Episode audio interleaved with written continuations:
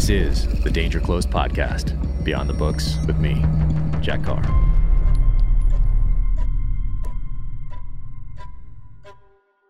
Welcome to the Danger Close podcast, an Ironclad original presented by Six Hour.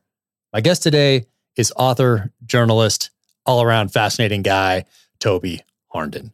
He is a veteran of the British Royal Navy and the author of three books Bandit Country, about the IRA in Northern Ireland, Dead Men Risen, uh, about Afghanistan, and his latest, First Casualty, which is about the first teams into Afghanistan following 9 11.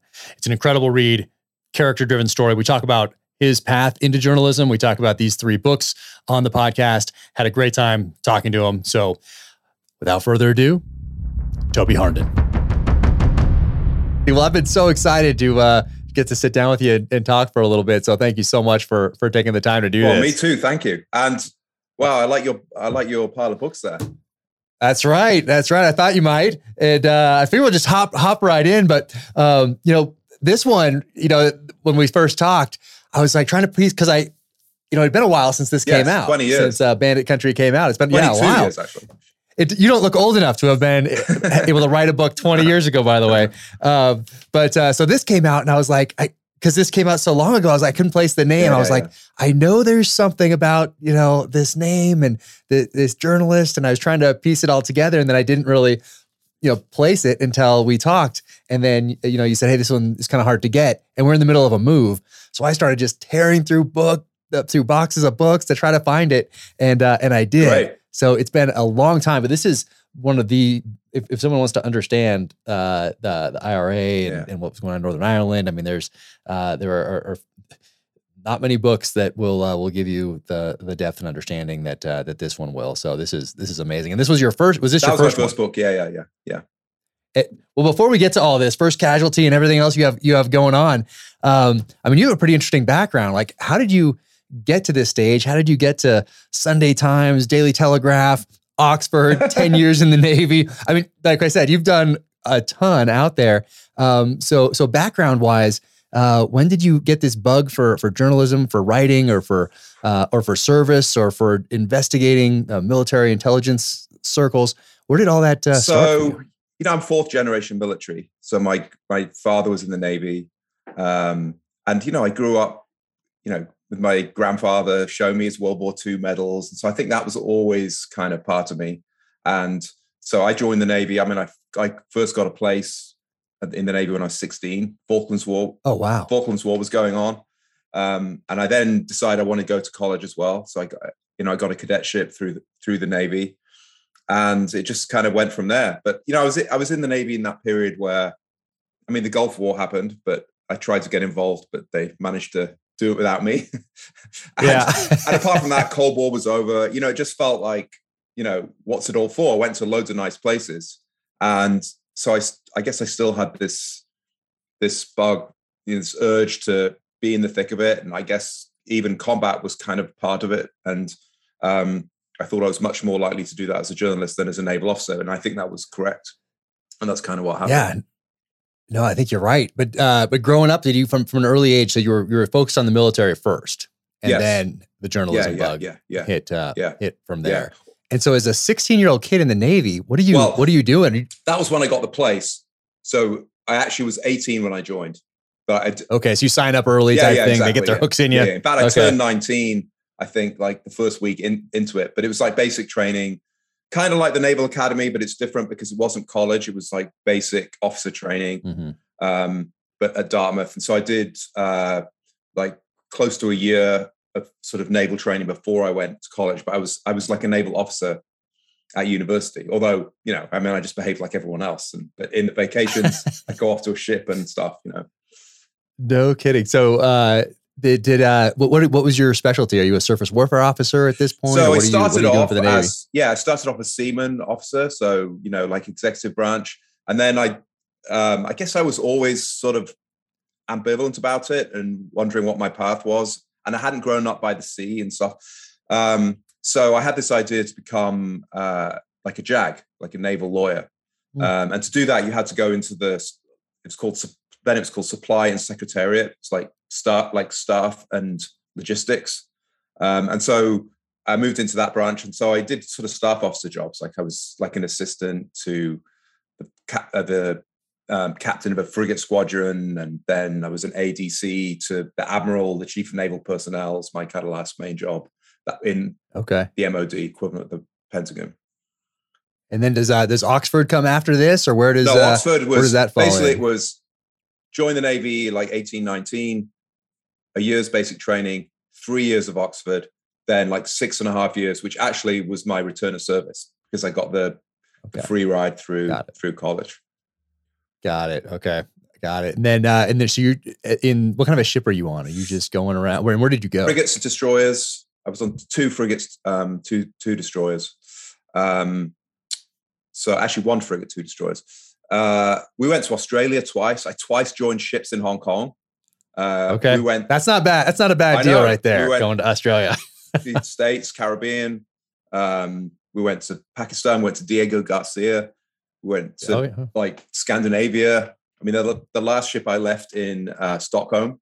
a little bit the worse for wear um, on a you know on a plane. Um, and uh, so yeah, it was you know it was pretty good, but it, it just didn't seem real. It didn't seem it's just seemed just you know join the navy, see the world, girl in every port type of thing, which was great, but it just didn't you know what's it all for? You know we we're still doing exercises guarding the northern flank of of NATO when the Cold War's over. You know, yeah, there was a lot of that, a lot of that going on. but when did you I join? Diego you Garcia. joined the mid. You joined like ninety five. Yeah. 96, 96, yeah. yeah. So came in 96, got to BUD/S in 97. So same type of thing in that 10 year period where uh, everyone was kind of searching for that, for that mission. And of course it was handed to us on, on September 11th, which you, which you write about in the, in the book, but uh, same, same type of, of time frame there. But I haven't, I haven't thought of Diego Garcia in a long time. I passed through there, I think on the way to or from, uh, gosh, right after September 11th from Kuwait to do the shipboardings for uh, enforcing the UN embargo for ships coming out of uh, out of Iraq, and then they'd head right for for Iranian waters, so we couldn't board them and, and turn them around in time. But uh, yeah, Diego Garcia is an interesting Yeah. place, but Australia is even better. Oh yeah, I mean, yeah, it, yeah. uh, But Diego, before September 11th, same thing. I went to Australia before September 11th. My first deployment was before uh, that happened. So uh, we started off a month in Australia. Um, and we got there to work with the clearance dive team, and then they picked up and left. So we just got to sit in Australia for a month uh, as a brand new guy in the SEAL teams, which wasn't a wasn't a bad gig. yeah, yeah, and I mean Diego Garcia. I guess it became controversial because of renditions and stuff.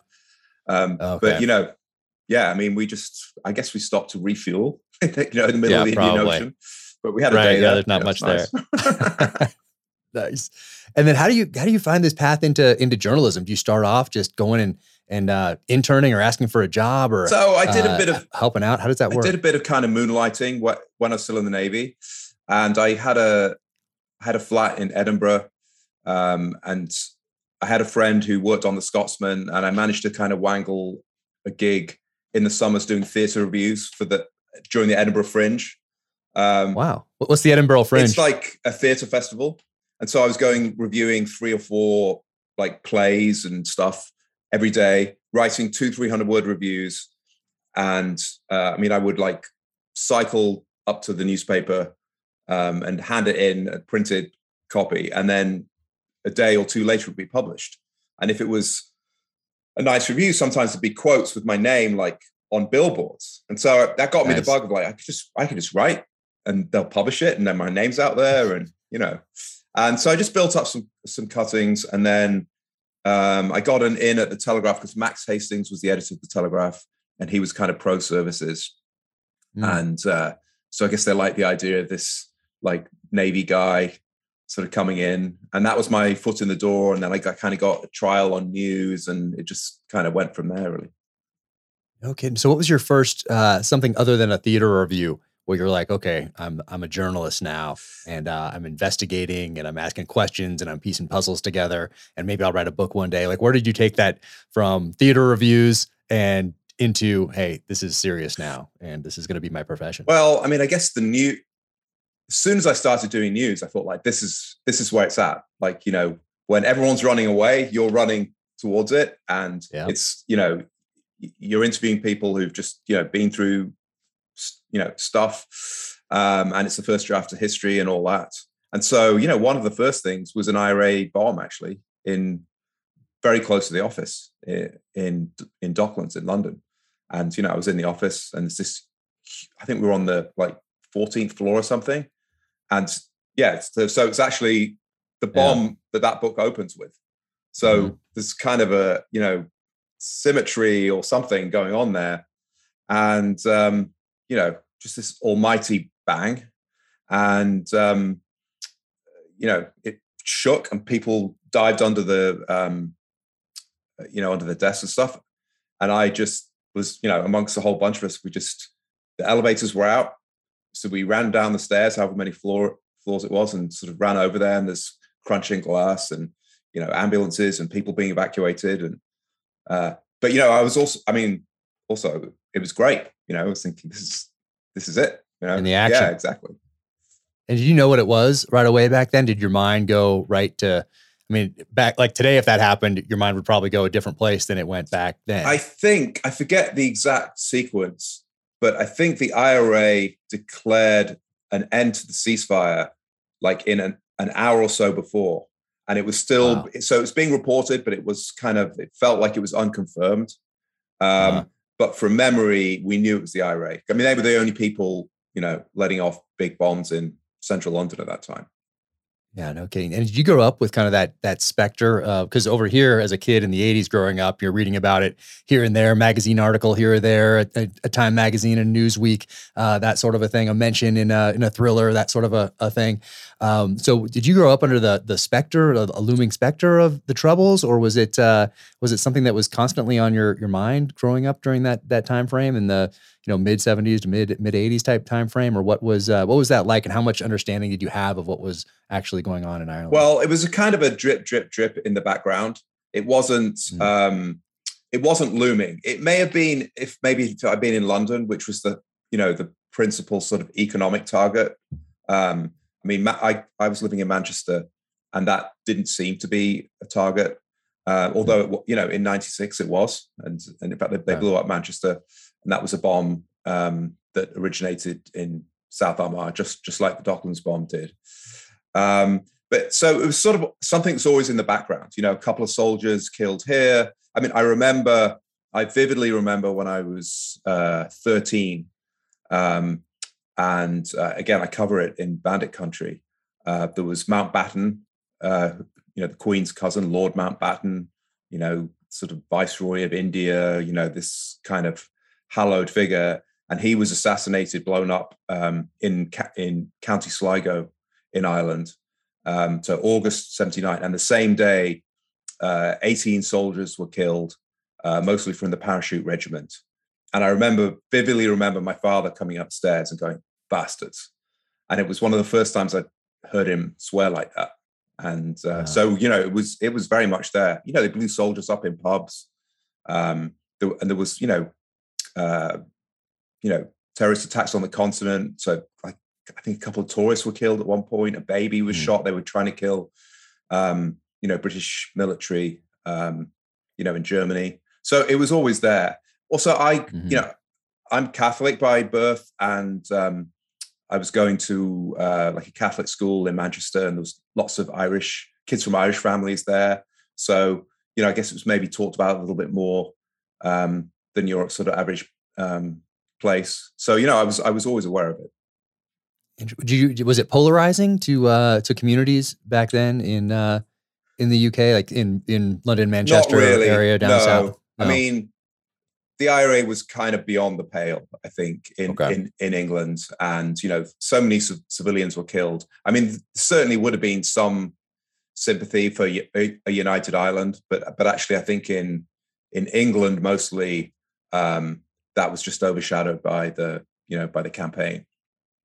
It's interesting to think today if if we'd had social media platforms, uh, the internet back in 60s, 70s, and 80s, how they would have used that to uh, garner support or uh, to uh, to promote. I mean, it's it's so interesting just how that has phenomena has changed.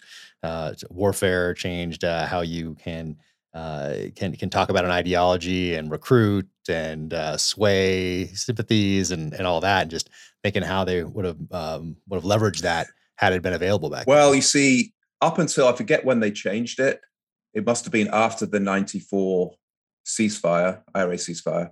There was a broadcasting ban, so you so Sinn Féin, the political wing of the IRA, their representatives couldn't couldn't speak couldn't speak on television or radio. So they were mm. so what would happen was they could be filmed, and so there would be voice actors that would uh, you know listen to the audio and speak another version of it on TV. It's just weird.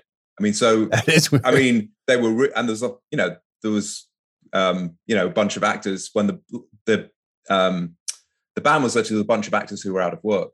Um, okay. But it almost drew more attention to them because it was it was so weird, yeah. and there was this sort of work broadcasting sort of workaround.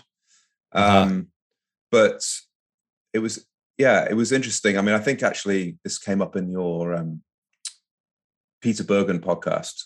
Um, I mean, the IRA did do um, attention grabbing uh, attacks, and so in London, for instance, uh, it was economic, but it was also, you know, sort of marquee buildings.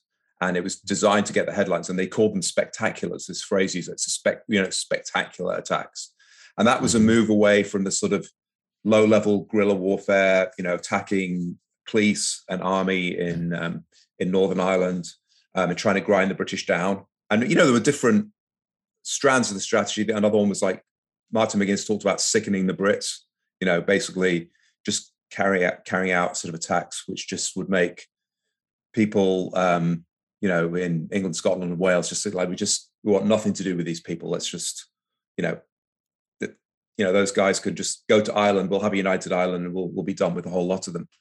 Um, but they but they were very clever at um, at getting media attention. Yeah. No, it's so interesting. I, the first time I went to, to Belfast was, uh, geez, 2000 maybe anyway um, but having grown up just seeing those pictures of uh, you know of the of, of, British soldiers and reading about SAS operations up there and and just kind of not really understanding the whole uh, every all of the different uh, the different factions at at play, um, but being able to go up there and then go to some of these uh, hotels and bars where meetings took place and and all that sort of thing was was fascinating. The photos from back then are just incredible when you go and look at some of those um, you know, you have somebody with a G three rifle kneeling down by a school, and and just uh, you know, boy and a girl walking by with their backpacks, and it's just it's just incredible that it wasn't that long ago right. that all this was happening in Europe. Europe. Right. I, I mean, it, it's in, it's incredible. Um, and in Bandit Country, when did you decide to to write it? Was the was the the bomb was the impetus to that, or when did you decide to to write so, this? Because it's a it's a fascinating. Yeah. Book. So it was published ninety nine. Um, so when the bomb went off, that bomb in um, in Docklands, I'd already I'd already been appointed as like the Northern Ireland correspondent or the island correspondent because I covered the whole island, um, and that was a big break for me um, because I was sort of conscious of being the last person left in the newsroom. Sometimes if there was uh, you know a big story because I didn't have a background, I didn't have shorthand, I didn't have a background on regional papers. Um, but you know, I think I proved myself, and I'd done a stand-in period for the for the previous island correspondent and sort of acquitted myself, you know, reasonably well. But I also think that I was given the job because there was a ceasefire on and it wasn't seen as a huge story. And so when this bomb went off, it suddenly became a, a big story. So that that night, as well as doing my reporting, I was thinking, you know, are they going to change their minds? Are they going to send somebody more senior? And I think they probably had those conversations. But but for whatever reason, I went over there, and as soon as I went over there, you know, it was just me. So when something happened, it was me, and I proved that I could do it, and that and that you know sort of banished any sense that you know I wasn't a hard hard news guy.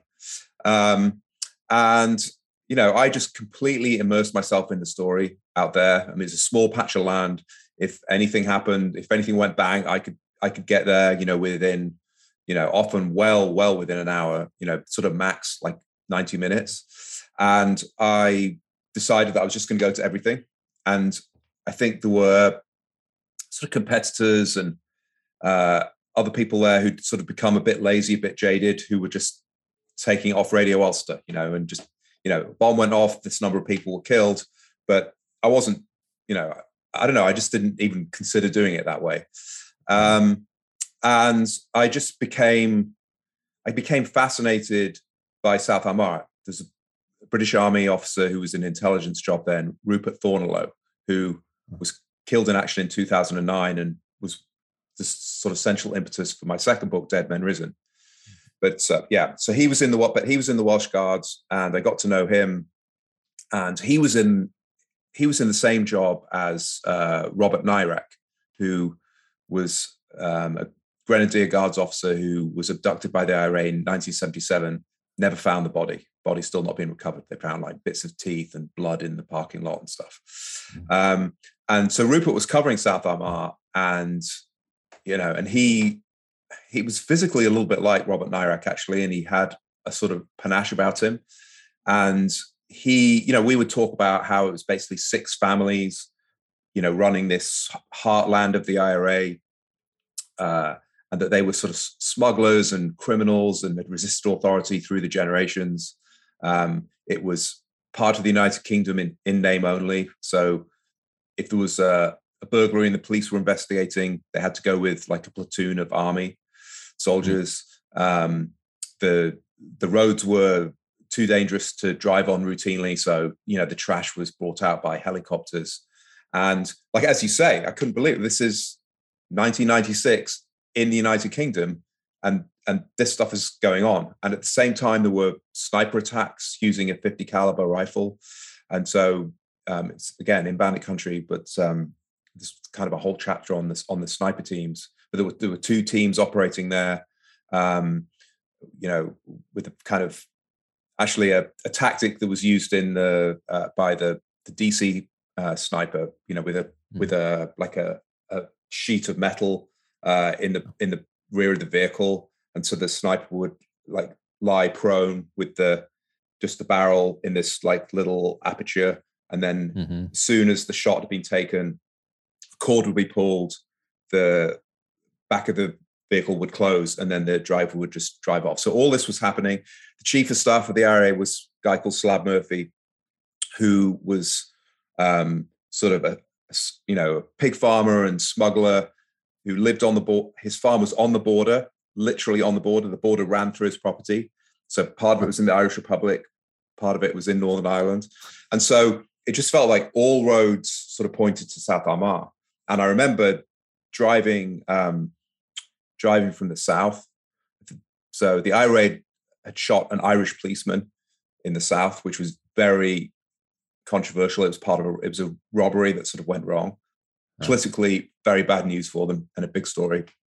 I was covering that, and on the way back, um, it sort of hit the news that there's a big search and arrest operation in South Armagh to do with the Docklands bomb, you know, months oh. earlier. Yeah. And um, I remember driving across the border and seeing the sign. It said, I think it said Forkhill Seven. You know, Forkhill was in South Armagh, and so I just instead of going north, I just turned left, drove in South and immediately there's British soldiers, you know, in the undergrowth. There's you know there's um, uh, metropolitan police, so like basically London forensic police officers in these forensic suits collecting evidence because they traced the they traced the vehicle and therefore the bomb back to South Armagh. And I just remember thinking, this place, this is this is incredible. And um, so where's the book? You know? Yeah. And uh, right. And there wasn't one. And so yeah, you know, it felt kind of almost a little bit arrogant or presumptuous at the time. But I thought, well, I'll I'll do it. You know, I'll I'll, I'll have a go. And um, and so that's how Bandit Country came about. And so that was, so I was there sort of three and a half years. And the last sort of 18 months or so, um, you know, along with the day job, I was, you know, every excuse to go to South Armagh. Um, and there were, and there were many, you know, I took, yeah. had a girlfriend from there whose parents lived down there. You know, I just, it helps. Yeah, exactly. you know, um, you know, I just soaked up everything about the place. Um, and yeah, I got to know a bunch of of young British Army uh, officers who you know worked in intelligence or or close to, who you know shared my sort of fascination with this place, and so yeah, that's what that's I did. Amazing. Did you get uh, did you have a publishing contract? Like before did you for nonfiction you know in, in this country anyway you can sell an idea or uh, yeah. a chapter or an outline that sort of a thing. Fiction of course you have to have the whole thing all the way done for anyone that's interested. But uh, th- this one did you just do it on your own no. and uh, and then shop it around or did no, you did, get, I did uh, get support from the publisher? Yeah so I did, did you beforehand? found an actually um, a guy called Sean O'Callaghan who um, was an IRA man um, from County Kerry who had gone over the, to the other side and, and, and become an Irish police agent. Uh, and he wrote a very good book called The Informer. Um, I used to I used to go and visit him in jail. he was in sort of in isolation in Maghaberry uh, prison, uh, and so I, you know, I'd go and visit him, and we'd sp- speak for hours about the IRA. And I mean, it was another part of my immersion, really, because mm-hmm. he was just, you know, this is how they think. It's different from, you know, the way you think and most people think, and this is the psyche, you know, and get just get into the mindset. And um, anyway, so Sean had some contact in publishing, um, and so he put me in touch with an agent. And I mean, the the proposal the proposal it's, hilarious now because proposals are like 15,000 words with like sort of you know a prologue and you know a sample of writing and this was two pages of a4 i mean it was kind of perfect. I mean you know i mean it was great. Um i mean it wasn't sort of a big book deal. It was sort of an irish imprint of of of hodder and stoughton you know so i mean it was you know it was okay. a, a decent deal. I i can't remember how much money was involved not not very much. Mm. um but I did have a I did have a contract, and uh, so I was I, I, I don't think I could write an entire book without having a contract. Maybe that's why knowing. I haven't done any fiction. Fiction, yeah, exactly. Yeah, fiction. You got to go all in uh, and be prepared. Yeah. Well, that's amazing. Can people still find this out there? Because I went when I couldn't find it in the boxes initially. I went and was was looking, and I, it was uh, wasn't as easy to find, obviously, as uh, as your newer books here. But uh, but it's such a fascinating book, and if people can find it out there, definitely well search this. Yeah, I mean the trouble it. is it's out of print. It's a very complicated read. It's one of the most sought out sought after um, out of print books in the English language, which is a kind of wow. dubious. That's cool. It's cool, but it's kind of a dubious distinction because you don't get any right. royalties from that. and um, so, uh, yeah, I mean, you, copies can cost, you know, 50, 75 bucks online. Um, and so I would like to uh, get it republished or at least do an e version. And, you know, I talk about it occasionally, but, you know, this was a book that pushed the envelope. And so mm. there were, there were, you know, there were legal issues. The people sued came after us. And so it's kind of, you know, wrapped up in that and the legal thing, I saw that uh, somewhere, and I didn't quite know what it was. Um, a public inquiry? Is this the public inquiry thing? No, that's just another thing. oh, that's another thing. Okay, because I didn't know what that was. I was going to ask you about that later. Yeah. So, so you finish this this this book up, and uh, and it publishes. And are you still reporting on Northern Ireland, or do you have you moved on to another uh, assignment at this point? Right. So the way I did that book, I, del- I this was sort of deliberate. I thought I'm just going to leave it all on the field. I'm going to I'm going to push the envelope. As I, you know, I'm going to try and name as many people as possible. I'm going to try and, you know, every, you know, kind of gory detail, I'm going to put it in there. I'm not going to sugarcoat anything. I'm not going to try and be polite. I'm not going to try and sort of, um, you know, stroke any future sources. I'm just going to do this mm-hmm. book and then I'm going to leave. um, and sort of, you know, whatever broken china is left is, you know, not, nothing to no, no problem for me you know my professional life. I mean and so that that's what happened. So i because um this during this period uh there was another ira ceasefire in 90, summer of 97 then there was a peace deal which is you know still pretty shaky but a peace deal nevertheless in 98 um there was a lot of politics and hmm. and that's what made it the biggest story in the world really for a time was you know Clinton administration was involved. Um, you know, it was a historic peace deal, and this sort of interplay between politics and violence, I think, um, mm-hmm. was better than all one thing or all the other in terms of news.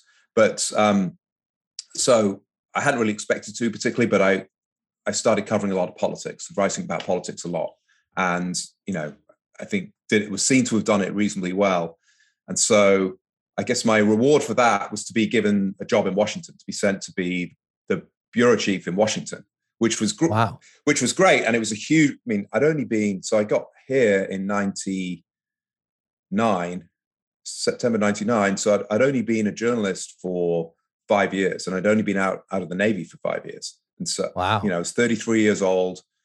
Um, yeah, so it's a big, big promotion and a big opportunity. Um, and I was very happy, but at the same time, I sort of felt mm, this is just going to be guys in suits and the White House and the Oval Office and the Capitol Hill and senators, which I didn't really feel was my thing. Um, and also, it was a little bit scary because I've covered this very small story in terms of the scale of it um, in great depth for three and a half years and become kind of, you know, I guess a sort of world expert in it, but it was a very small story and I hadn't paid a whole lot of attention to the rest of the world because I was so oh, sort of focused. Right. And then all of a sudden I was having to write about, you know, nuclear treaties and right. you know international relations and you know stuff happening in Africa and China. I mean, it was great. I mean, it was great, you know, sort of on the job learning. Um, but it was it was very much out of my comfort zone. But that's good, you know. I mean, it's good to do things yeah. outside your comfort zone.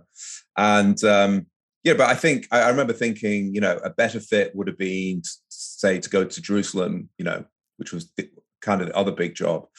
Which you do later, right? Do do I that do that. Later? I did that later. Yeah. Yeah. And so, but what? Uh, you, when this came out though, and you're, and you're are you in Washington when this yes. comes out? Then, or, yeah. are you worried about uh, any security type issues or anything like that, or is that nothing? That doesn't cross your mind? Uh, no. I mean, the IRA, generally speaking, didn't target journalists. Um, I mean, I felt I always felt I would never go back to South Armagh.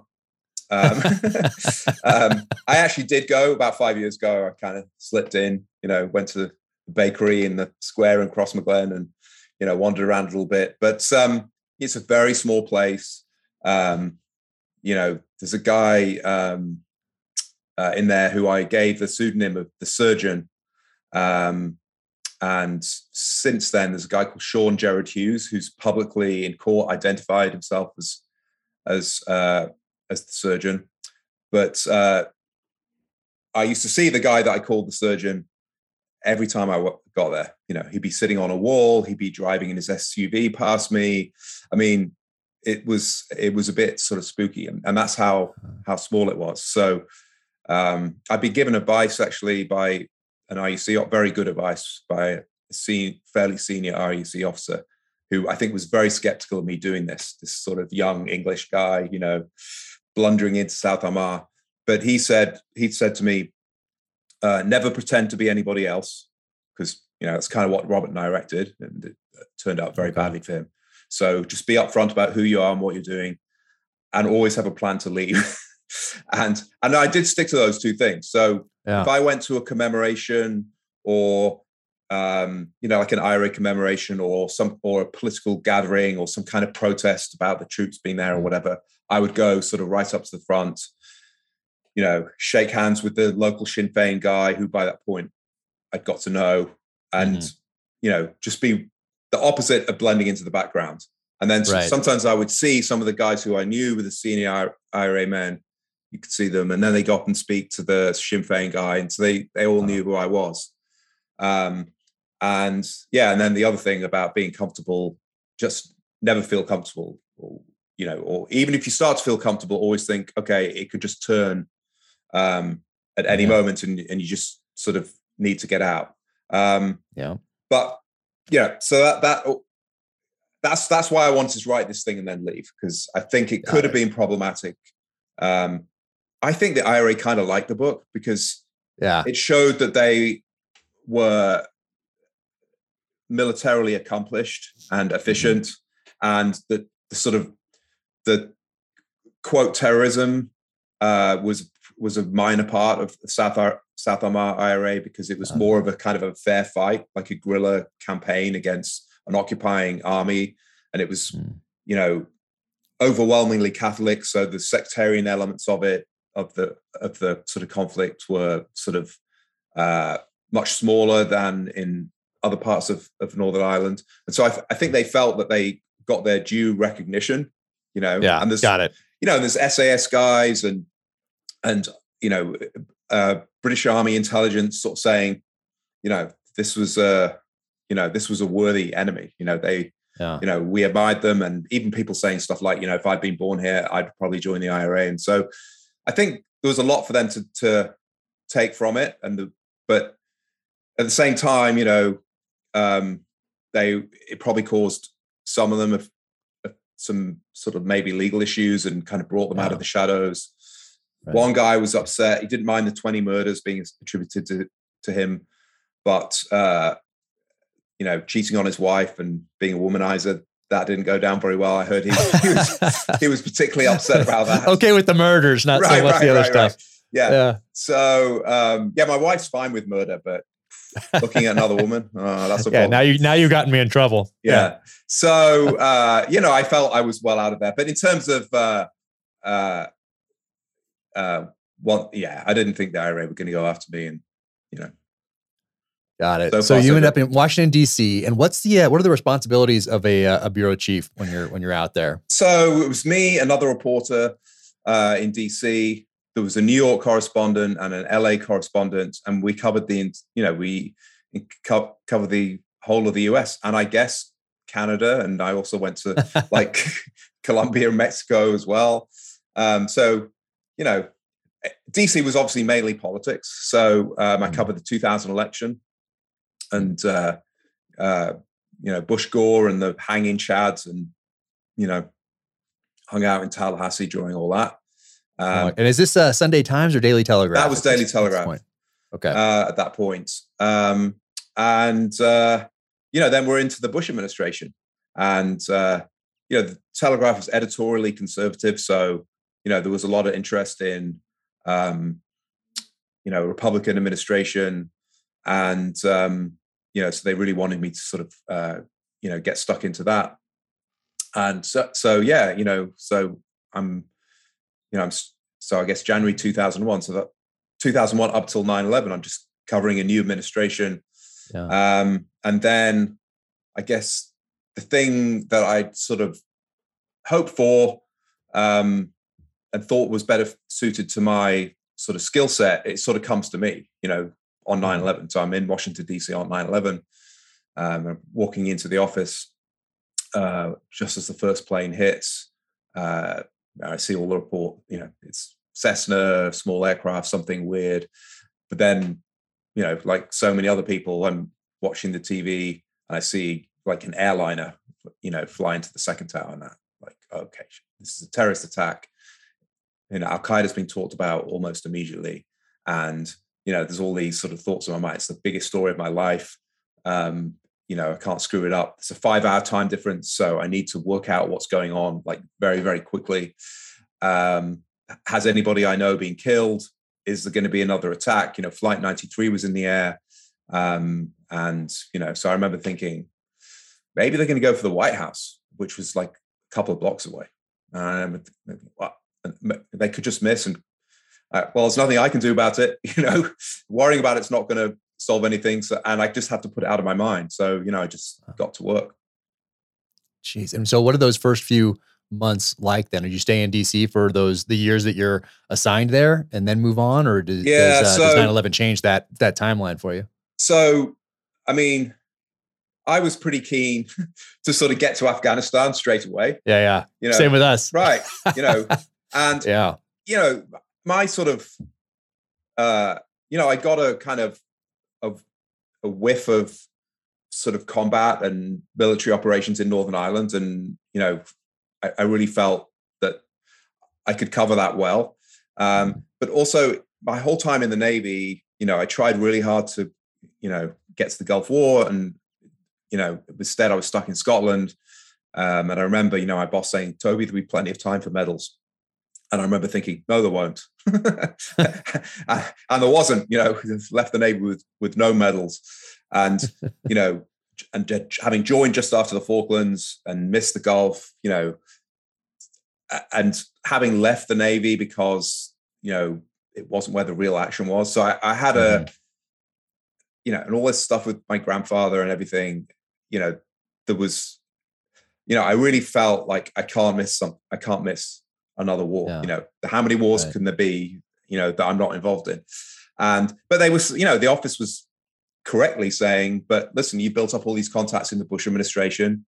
Uh, you know, the wars in America as well. You know, America was a war zone. So I did, you know, I did feel that it was an important story and I did throw myself into it. Um, but, you know, my heart was a little bit elsewhere. And then, you know, fast forward to Iraq and when the statue came down, Saddam's statue came down, and, you know, I had my head in my hands. Like, I can't believe I've missed this. But, you know, spoiler alert, it wasn't all over. So yeah, yeah, I know. We all thought we were going to miss it. Right. If you weren't deployed yeah. on 9 11, you thought, oh man, I've missed it again because that was kind of the after Vietnam. That was kind of what happened. If you if you missed uh, if you weren't at Delta for Desert One, if you weren't at uh, Grenada, if you weren't at Panama, if you weren't in Mogadishu, like if you weren't at those flashpoints, well, you missed them. Yeah. Uh, and of uh, the entire military, like it's just very slim uh, portions of the military that are involved in those in those actions. And uh, a lot of us thought, uh, most of us probably thought that it was kind of like that again, just because that's what that's what our most recent memories uh, were. So, so yeah, and we had felt the, really lucky. Our LA correspondent, who's this young guy covering Hollywood and stuff, but who could be spared, and I guess they felt I couldn't be spared.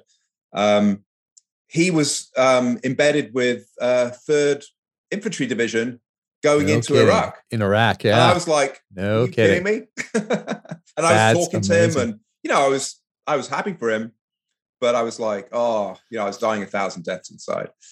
Yep, that's like guys that were already 04s, 05s, 06s that uh, were going to miss the tactical level maneuvering of troops and all that sort of thing. They were already in that kind of managerial type position when 9 11 happened. Like they they missed it. Um, they could still lead, but they're leading from a tactical operations center. They're right. allocating forces and and that sort of a thing.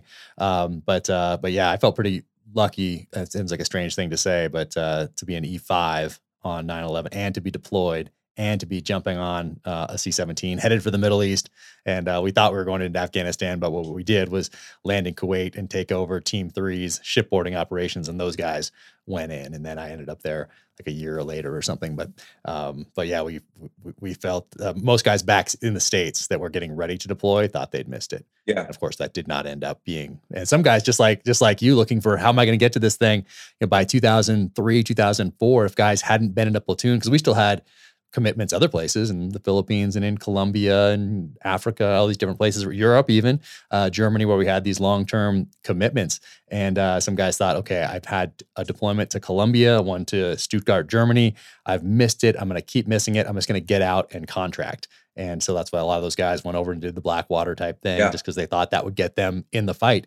And of course, you know those those fears of missing it were uh, unfounded. We didn't know it obviously at the time, but uh, you know, twenty had twenty years to get yeah. to, to get into that into that mix. So if you just you know what kind of did your thing and, and tried to to be the best operator you could possibly be and be always volunteering and saying yes and you were going to get in it eventually. Yeah. yeah. Um, and it was the same with journalists. I mean, there was a sort of a generation of journalists who pretty much all went unless they really resisted it. Mm. Um, and you know that was great. Of course, now we've sort of got another generation of people who who sort of haven't. But uh, yeah, there were a lot of kind of unlikely uh, war correspondents, some of whom were you know were excellent when they, yeah. when they got out there.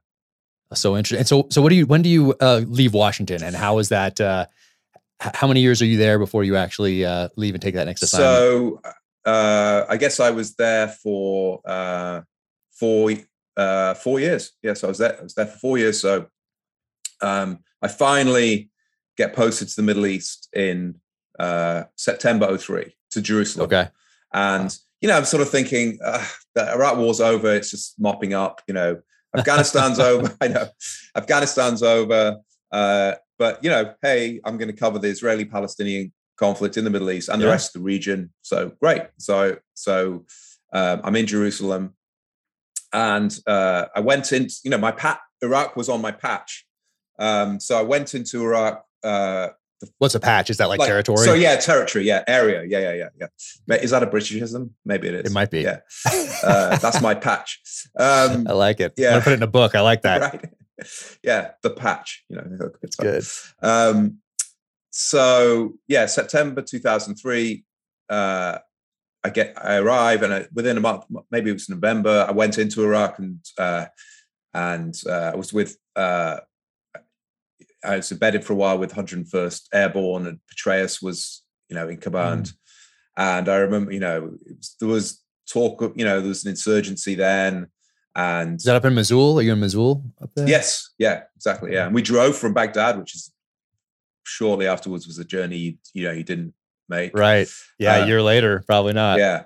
And um uh, but you know, I remember going around with uh some of the 101st Airborne guys thinking like, wow, okay, so I wouldn't walk through that gate. This is like the Northern Ireland stuff. I wouldn't walk through that gate if I were you. That's the most mm. obvious route. Um, so I, you know, it felt like something was was brewing, but um, I was a bit. I was actually resistant to spending a lot of time in Iraq at that point. So I have to, you know, I have to cover the Israelis and the Palestinians, and you know, there was a, you know, there's a lot of kind of good stuff there, and it was also like a combat zone. Yeah. Um, but then April 2004, I remember um, you know, walking into a bar and there was a guy called uh, Patrick. Uh, so the American Colony uh, Hotel, which is sort of on the Green Line. It's sort of famous uh. kind of for spies and journalists and, you know, kind of the two sides meeting kind of thing. And so I walked into the American American Colony bar and this guy, French journalist for Le Figaro, I think, um, at the bar. And he just turns around. He says, oh, Toby, yeah, what the fuck are we doing here? We should be in Iraq. The story is in Iraq. We're fucking Jerusalem. And I remember thinking, like, geez, he, he's right. He's right. You know, because there was, um, you know, an insurgency in Anbar, uh, Sunni, and there was Shia insurgency in Sadr City. And I just thought, okay, I think he's right. And then the next morning, I phoned the office and basically signed off and said, we'll have a string of co- covering Jerusalem. I'll go to Iraq, and that's what I'm going to cover for the foreseeable future. And that's what happened for the next 18 months or so. I was just sort of in and in and out of Iraq. Um, no kidding. Between Jerusalem and uh, and Baghdad or something. So like yeah, that, I kept my I kept my apartment in Jerusalem, and so when I came out of Iraq, I would um, come out via Amman and and then yeah, just hang out in Jerusalem usually and then go back in. But I was no longer covering the story unless something big went bang and I just happened to be there and I and I would.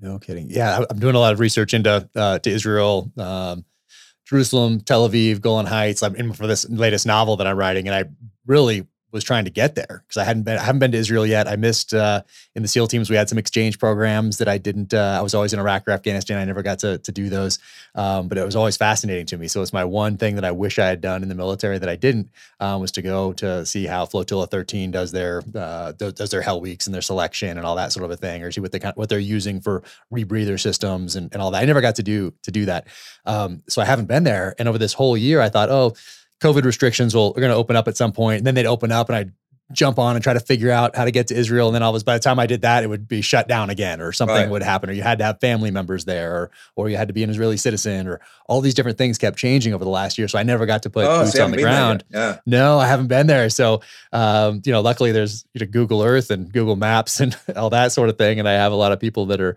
um, that have family there that I can talk to to try to bring some of that local flavor in. But obviously, as you know, there's no substitute for putting yeah. boots on the ground and actually walking the sights and the smells and the people yeah, yeah, and the, the questions that you ask that you didn't even know you were going to ask if you were back at a desk riding the mountain thinking, hey, what should I what should I ask if I go over there? Yeah, um, it's so, an incredible so anyway, place. I mean, yeah, I can't wait to go. It's incredibly intense. So you know, every Israeli's you know served in the military. There are mm-hmm. guns everywhere. Um, you know, there's a sense of uh, living life because it might end tomorrow. You know, you're under this existential threat. Um, mm-hmm. And it's very hot. Like, so you know, like road rage and people are in your face. And to get things mm-hmm. done, uh, you know, you kind of have to shout and swear and gesticulate. And so it's funny because I'm a little bit that way temperamentally. um, but in the US, right in. but in the US, I'd had to like tone it down. Really, because I remember, I mean, actually, it was in 2000 after the um, the recount. Um, I was I was in Miami and I remember being in a line for a plane and um, flight, and you know, uh, it was a long line, and the, the flight was you know 45 minutes or something, and and I kept on saying like I need to I need to get on this flight. You know, it's like kind of the last helicopter out of Saigon kind of thing. That's what it yeah. felt felt like. And um, I got to the front of the line. It was, you know, it was 20 minutes, and I'm like, you know, and they're like, flight's closed. And I remember like thumping the desk, and it was just like security, you know, everybody's shooting you froze. And so I, learned, yeah. you know, I learned to kind of tone tone all that down because it doesn't work here generally. Interesting. And then in Israel, you know, I you had to, to wrap it, it all up to get anything done. You had to. I mean, that's funny. Thumping the desk is like that's that's the opening. That's normal statement. You know, yeah. So, um, that's introduction. Yeah, oh, yeah, yeah. So yes, but I so you know, in some ways, I regret. Um, I mean, there's only you know internationally, there's only room for one big story in the Middle East at any one time, and it, mm. clearly it was Iraq. And so, um, but you know, I would have liked to have uh, been in uh, Israel covering the story for longer. Yeah, no, what an interesting spot. I can't wait to go spend some time over there. And then from there, where do you go? Do you, what, what is this imprisonment in Zimbabwe that I read about? What's uh, what's that that all about? So, uh, yeah, so I was based in based in the Middle East until uh, end of 2004, and you know the store. You know, I, I did Fallujah in November 2004. You know, with um, the First Infantry Division, and you know, it was a great story. It was becoming more and more dangerous. People were getting their heads chopped off. You know, journalists and others were being, you know, kidnapped and put in orange mm. jumpsuits. Um, I was having a lot of dreams about it. You know, I'd watched all the execution videos, and the sort of the risk reward balance journalistically had had shifted. I mean, it was mm. becoming much much more risky for less and less space in the newspaper you know and uh, so it was kind of like you know and also all the talk was all, all journalists seemed to be talking about was security and you know and everybody had to have like chase cars and armed guards there were debates about whether we should carry weapons ourselves and so i was just thinking yeah. you know this this is just kind of it's it's not worth it it's becoming not worth it for um you know, yeah, you're becoming targets. You're becoming essentially, you know, yeah, not not combatants, but from the other side, you you are essentially. Yeah, yeah. Uh, what was the hotel that everybody stayed at in uh, the Green Zone in Baghdad? The, the uh, well, getting the name of it right. All the journalists stayed in. Well, uh, initially a couple, was, but initially it was the Palestine, which is the big one. Um, there's one other one. but then there's the Hamra. I, I, stayed in the Hamra Hotel, and that wasn't in the Green Zone. It was outside the Green Zone. Oh, okay. But that oh, was kind of the journalists hotel. And uh, I mean, actually, so that in it would have been, I think, uh, early 2006, uh, or maybe the end of 2005. I was there and I had an embed uh, in Anbar. And we had to leave at sort of uh, two, I think we had to leave at two or three o'clock in the morning in the green zone. It was very dangerous. It was, the, it was a, there was a curfew. It was very dangerous on the streets, and we were told we were told to be there at midnight and wait for three hours for the flight. And I was with a photographer, actually the guy who I ended up being in jail with in Zimbabwe. And we were like, screw that. We're not going to the green zone, just wait for three hours for a helicopter. We'll just sort of, you know, rock up at 1 a.m. or something. So we went there. Green zone's closed, like all the gates are closed. Uh-huh. and we're talking to Georgians, as in former Soviet Republic, you know, not mm-hmm. United States state of Georgia, and they don't, you know, we're talking to the American press officers who were just like a couple hundred yards away, and they're like, "We can't do anything. Georgians are on the gate. You know, we can't let you in." We're we're standing at this gate, which is a big target, and yeah. uh, not feeling great about it. And uh, uh, somebody's like, you know, we should just go back we can get go on the embed tomorrow. It'll be okay. Um, and we're past the curfew, so we're not allowed to be on the streets. And we're worried about the driver uh, because he has to get home afterwards, and you know he's every bit, if not more, at risk than us. Um, and so uh, the driver uh, was just like, "No, no, it's okay, it's okay. You know, we'll try the other gate. And so we eventually we got round to the other gate and we got in, let in, and we drove around, got got let in, got to the helicopter, flew out to Anbar, uh, and the driver went home. That morning, the early hours, so this was like 2, 3 a.m., like early hours, like two massive suicide bombs at, at the Hamra Hotel. Kill, I can't remember how many people killed, like 18 people or something. It's like a head in the pool, you know, yeah. and completely destroyed. There's hardly anybody there. Um, but I have thought about this often. That driver was subsequently killed uh, by a suicide bomb. Um, but if he'd have just said, as most drivers would have done, ah, this is too dangerous. We just need to go because he's going to get him paid anyway. And in fact, he might get paid twice because he's going to take us the next day. Um, so if he hadn't done that, we would have gone back to the Hamra Hotel. And I, I never worked out what happened to my room, you know, but mm. there were, you know, all the windows blown in. There were sort of wardrobes, you know, turned into matchsticks. And so I, I could have died that a few right. hours if it hadn't been for this driver. So sort of incredible, you know, but that's the way life is. These random Fate. things. Yep, that's why I started thinking more about fate. Is uh, in uh, in Ramadi in 2005, 2006, when anything could be an IED anywhere. You know, a piece of a garbage, a trash can, you know, a donkey, you know, whatever it is, you know, a pothole or something looks a little little off, like anything could. So I started thinking about fate and uh, the uh, the short story, the novella, the, the Bridge of San Luis Rey, when they have these people on this on this bridge that collapses, and the story is about why all those why are those the ones that are right. on that bridge when this thing collapses? Like, what was it? Uh, and it you know it's it's uh, it's all about about fate. It's uh, it's crazy. You mostly can't do anything about it. Uh, the, the only sort of thing to do with superstition I have with this is I I will never change anything at the last minute. So because. I feel like I've read and written too many stories of the guy that you know went from one vehicle to the other, you know, and then got killed. Yeah, it's so crazy because so it works like, the other way too. Yeah, the person so, that gets on I, the helicopter over here and decides, right. "Oh no, I'm going to go over here," yeah. and then that, that, one goes one down. going to die in, or is that are they going to die in this one? It works both ways. It's so crazy. So, but I generally I try quite hard not to do any last minute changes. Okay, you're not going with your gut. You're just out. You're just committed to yeah, uh, to, to one plan. side of that coin. Like I'm going with the plan. Right. But you asked so about wild. Zimbabwe. But so yeah. So th- so this was. um or I guess before I get to that, are you when you're covering the Middle East from Jerusalem? Um, is that does Afghanistan fall under that? Does uh, you know South Central Asia fall under that? That's a different that's a different bureau that's handling yeah, that's Afghanistan. So, I guess so that was out of Delhi. Um, okay. And they'd have a stringer. They'd have stringers in Afghanistan, or they'd have like London people flying in and out. And then okay. of course during this whole period, there's this sort of sense, you know, news wise, that Afghanistan's over. You know, that there's nothing going on. Iraq is where it's at.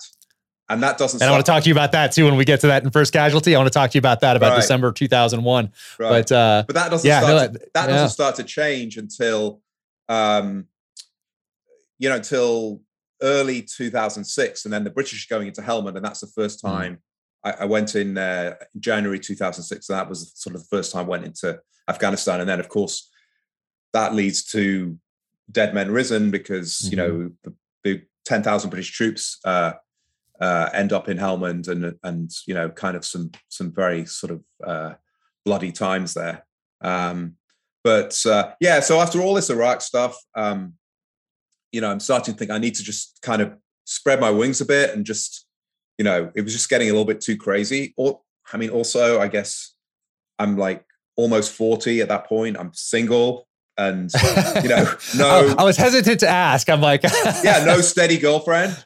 Yeah. And so, you know, so Julian Simmonds, who was the photographer for the Telegraph, and I were in Zimbabwe covering the parliamentary elections, the Mugabe regime in, Where are you out of now? What what uh what so I was in London then. So I had a job okay. chief foreign correspondent for the Sunday Telegraph. So I was based in London, but that was crazy as well. I was flying to a different country almost every week. And at the wow. beginning of the week, I didn't know where I was going to be.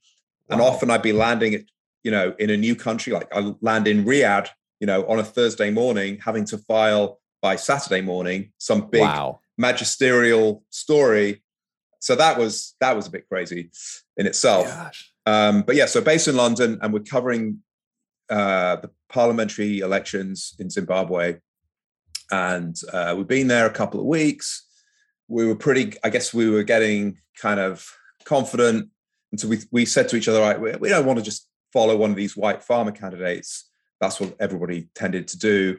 Um, let's go with a black candidate, a black opposition candidate. Um, and uh, uh, so that's what we did. And, you know, in hindsight, we could have done a little bit more homework because we were with this black candidate in an area where, you know, we were the only white guys for 20, 30 plus miles around. So we stood out. And uh, it was a ZANU PF area, so mm. Mugabe sort of regime yeah. area. And so we went to a polling station and so you know so we're we're not allowed in the country because we haven't got a permit we haven't got a state permit to um, cover the elections and we didn't want to get a state permit because then we'd be followed around or we'd be we'd be refused and then they'd know who we were and may, they mm. might have a, like a, our names at border checkpoints and stuff and so we'd just gone in as tourists you know illegally technically illegally um, and so, does so, the paper support that? Is that or do you have to do yeah, that? Yeah, I mean, I think these things were looked at. You know, these things. Not going to. I'll tell you about it later. Yes, right. Uh, okay. No, we absolutely. We, they knew what we were doing. Oh, um, you used to have those things. I've read about the guys in Vietnam saying, uh, unless otherwise directed, and they leave it at a time when the person is not going to see it, and then they go out and do do the mission. Oh, right, yeah, yeah, yeah, so yeah, Unless otherwise directed, this is where I'll be, type of a thing. Yeah. So. um, yeah, I mean, they definitely uh, looked at their procedures again after what happened to us. But um, I'd actually done my interviews and I was just kind of wandering around. But I mean, listen, I'm a white guy in ZANU PF area in Zimbabwe. You know, it was obviously I wasn't from around there.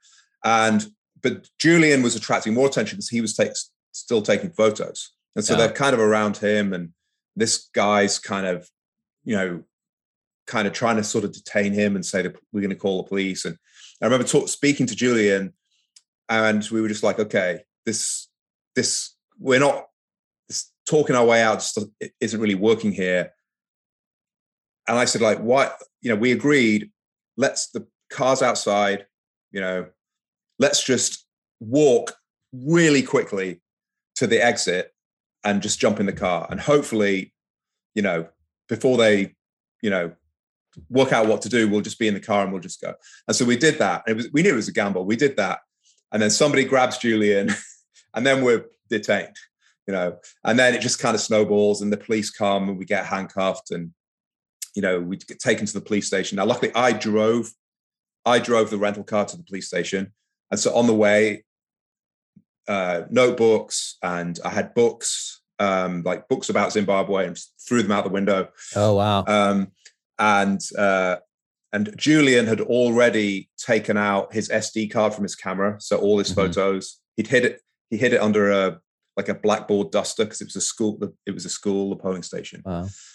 Um, but then, you know, uh, we're then being questioned by the police, um, and we're just like, we're just tourists. I had a camera which was full. We'd been on safari, much to the annoyance of the news desk because I said we need to create our tourist cover. Need some cover. Yeah. Cover for action. Yeah. Pictures of lions and hippos and antelope and stuff.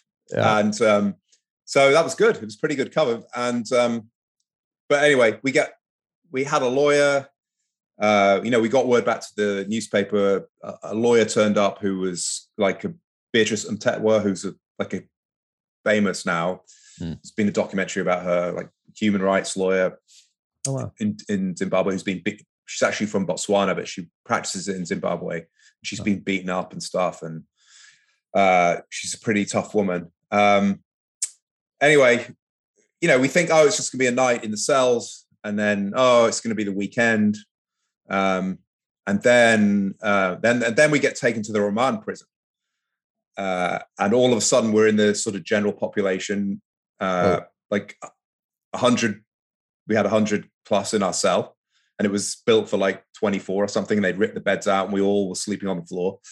Wow. Um, and it ended up being two weeks and uh, we were put on trial charged with practicing journalism without accreditation um, uh-huh.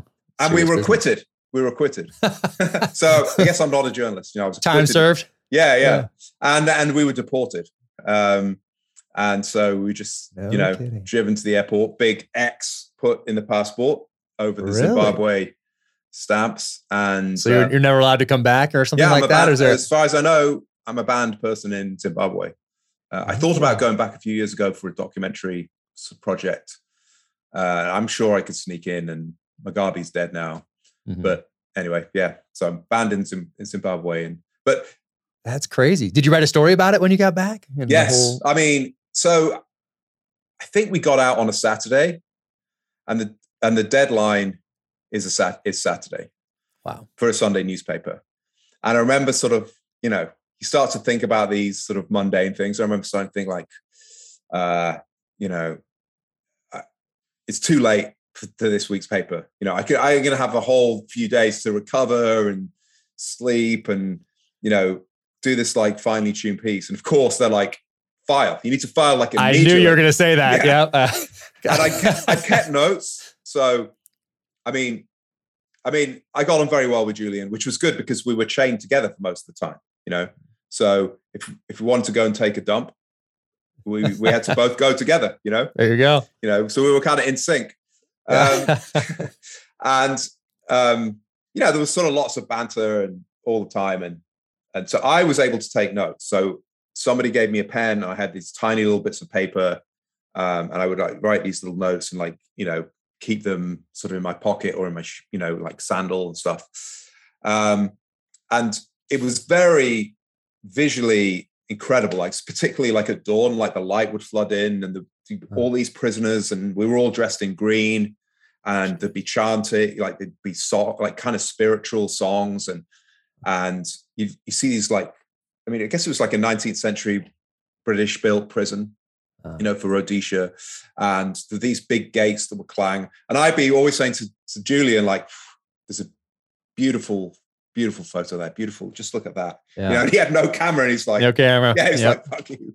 Yeah, yeah. Um, and, um, but anyway, I guess it came back to uh, bite me because obviously he had no, you know, he, he hadn't taken any pictures. And then I had to just like lock myself away for a few hours and write this piece. And the headline yeah. I remember was goodbye, Mr. Mugabe. And so yeah, I had to I had to write it, and then I had to write next week, the following week as well. You know. And what are uh, what, what's the word count on those? Do you have a, a word count for something like that? That I was, think in terms of word counts now. Yeah, me too. Especially because I I'm finishing up my next book. Long. I mean, I'm thinking that was probably three and a half thousand words.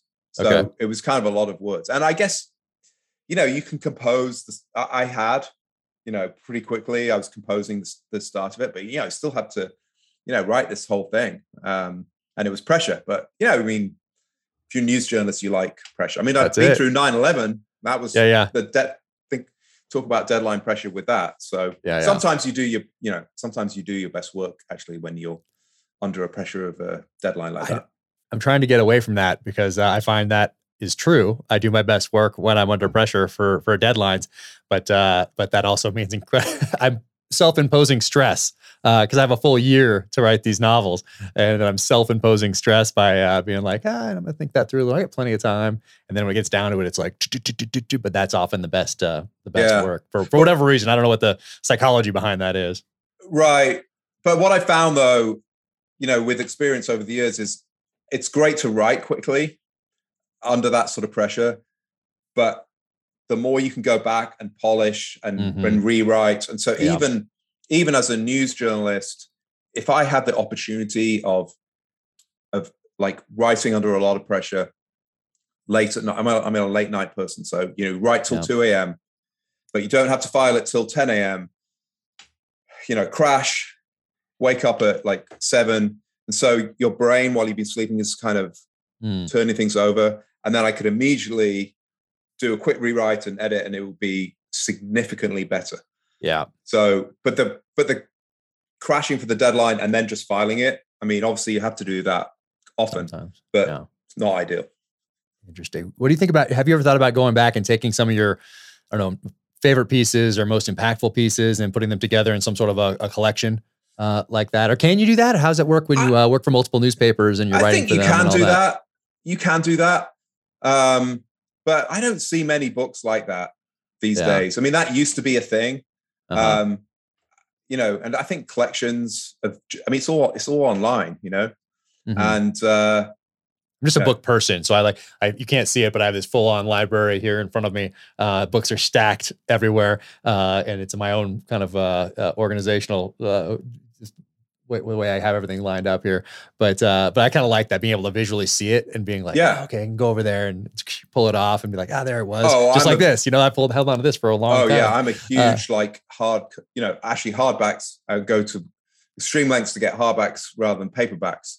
But yeah, I was just I'm, thinking that too. When I found this, I was like, oh, I got to get this in hardcover. So it's so uh, it's on my list of things to do in the new year. The hardcover goes for about three hundred dollars because there was, and I've got a couple of them because it was the only it was a paperback, it was trade paperback. Okay. And then mass market paperback, which is that mm-hmm. a year later.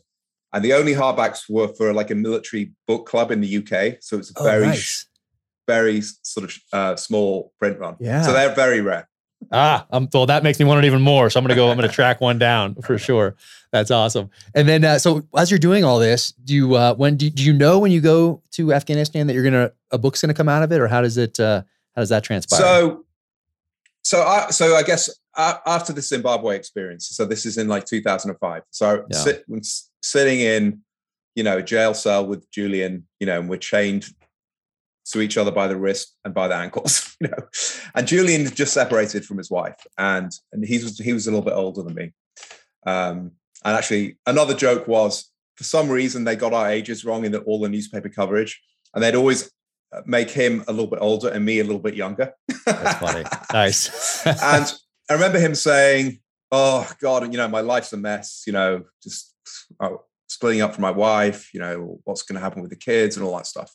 And now he's chained to you going to the bathroom in a prison in Zimbabwe. Right. Like, yeah. But uh-huh. I said to him, and I remember feeling this like, well, at least you've got a life. I, I don't know. I'm just about to turn 40. I'm single, no girlfriend. Um, you know, uh, so you know, you do reflect on. You have a lot of mm-hmm. hours in there, you know, mm-hmm. to reflect and talk and stuff. And so I think that kind of played into a sort of sense of my life's a little bit crazy right now. I mean, even this job of of being in London, going to a different country nearly every week, and so mm. you could never plan anything. You know, you couldn't right. plan for a concert or a dinner or anything because you might not be there. Mm-hmm. But often you were there, and because you couldn't plan for anything, you hadn't planned anything, and there was nothing to do. So, you know, and so I think that you know that kind of led to uh, you know, I met an American woman, and uh, we got married very quickly in 2006, and um, we and so she was working in DC, and so I actually left the I left the staff of the paper become a stringer. So basically ended up doing kind of the same amount of work for half the pay. But that's a stringer. What does that mean? Stringer is like a contract, uh, like a contract employee. So you okay. usually get a retainer, uh, like a monthly retainer for being there, and then and then you get extra money for whatever is published.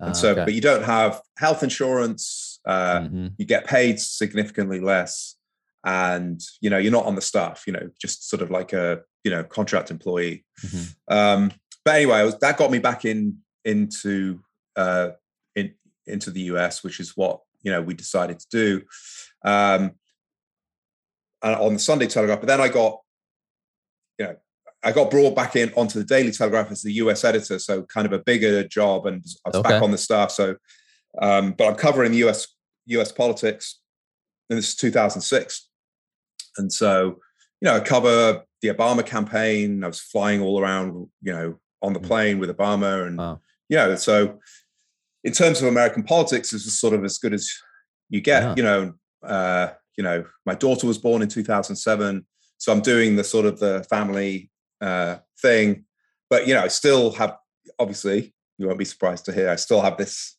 you know, bug, you know, in yeah. me and this urge.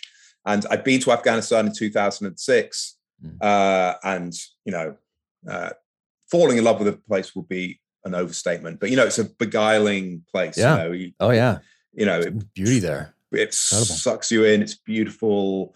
You know, people are so engaging, and and you know, it's just like another world. You know. Yeah. And um, so I certainly, you know, was very sort of keen to get back there. And then, so 2009, actually, funnily enough, I was with Julian again, photographer. I mean, um, it's I guess that friendship could have gone either way. Like we absolutely hate each other or become closer, you know, after that jail yeah. experience. But we were doing a trip across. Uh, in fact, we were doing a trip down the Mississippi. We were driving down the Mississippi mm-hmm. and stopping in, doing different stories in in different places, and mm-hmm. kind of a taking the pulse of America type thing. We did mm-hmm. we did two or three of those, and um, you know, I just turn on the uh, you know laptop in the evening, and it's you know you know Colonel Rupert Thorneloe killed in action. You know, so my friend Rupert, who I'd known from Northern Ireland, who by that time was the commanding officer of the Welsh Guards, battalion commander, was killed by an IED, J- July the first, two thousand and nine, and uh, it was a big news story. Was, he was the first uh, battalion commander to be killed in action since the Falklands War. Uh, they'd also lost a platoon commander and a company commander and it was the first time since the Korean War that um, officers at those three leadership levels from the same battalion had been killed. Wow. Um, it was the height of the British casualties, 10,000 British troops in Helmand. Uh, it's the height of the casualties. It was very political, yeah. uh, big, you know, sort of political news story. Um, and so I felt you know, I had connections with the regiment. I'd sort of been embedded with, you know, got to know them in Northern Ireland, been embedded with them in Al Amarah, uh, in Iraq. So I, I, I, knew a number of them. And uh, so I sort of thought, I should get out there, you know, and this is a book, you know, I, I don't know exactly what the story is. I just mm-hmm. know the facts, but you know, the, you know, the, the casualties they've taken and the commanding officer being killed, but this is, this is going to be, this this is going to be a book. This could be a book. Should be a book. And so, um, you know, I I got the sort of buy-in from the regiment, and then I had to deal with the Ministry of Defence, which you know is pretty brutal. I had to sign a contract that was like nearly an inch thick. I had to agree to give them the manuscript mm-hmm. um, for sort of for vetting for. Uh, they said accuracy and security considerations, yes, which are pretty elastic terms. Broad by design, is what right. I like to say. Yeah, exactly. And so I remember signing the con. I remember signing the contract and thinking, I don't feel good about this, but I just mm. need to mm. get out there. I can worry yeah. worry about that later on. And so I, I, went out there. I was out there for nearly a month, um, the sort of final month of their tour, and uh, you know, which was fantastic because I was able to, you know, interview everybody sort of in situ, go to all the places. Mm-hmm. Um, and, you know, I couldn't have done it without going there. I mean, there was a suggestion that, that I could just interview them all when they got back. And I, no way would I have done that. Yeah. Um, and so there was one, so actually I, I got the, I wrote the proposal after I got back, you okay. know, so it's a little bit of a leap of faith um, going out there without any contract, but it was the right thing to do. And I was sure that it was, you know, mm-hmm. there was going to be a book there.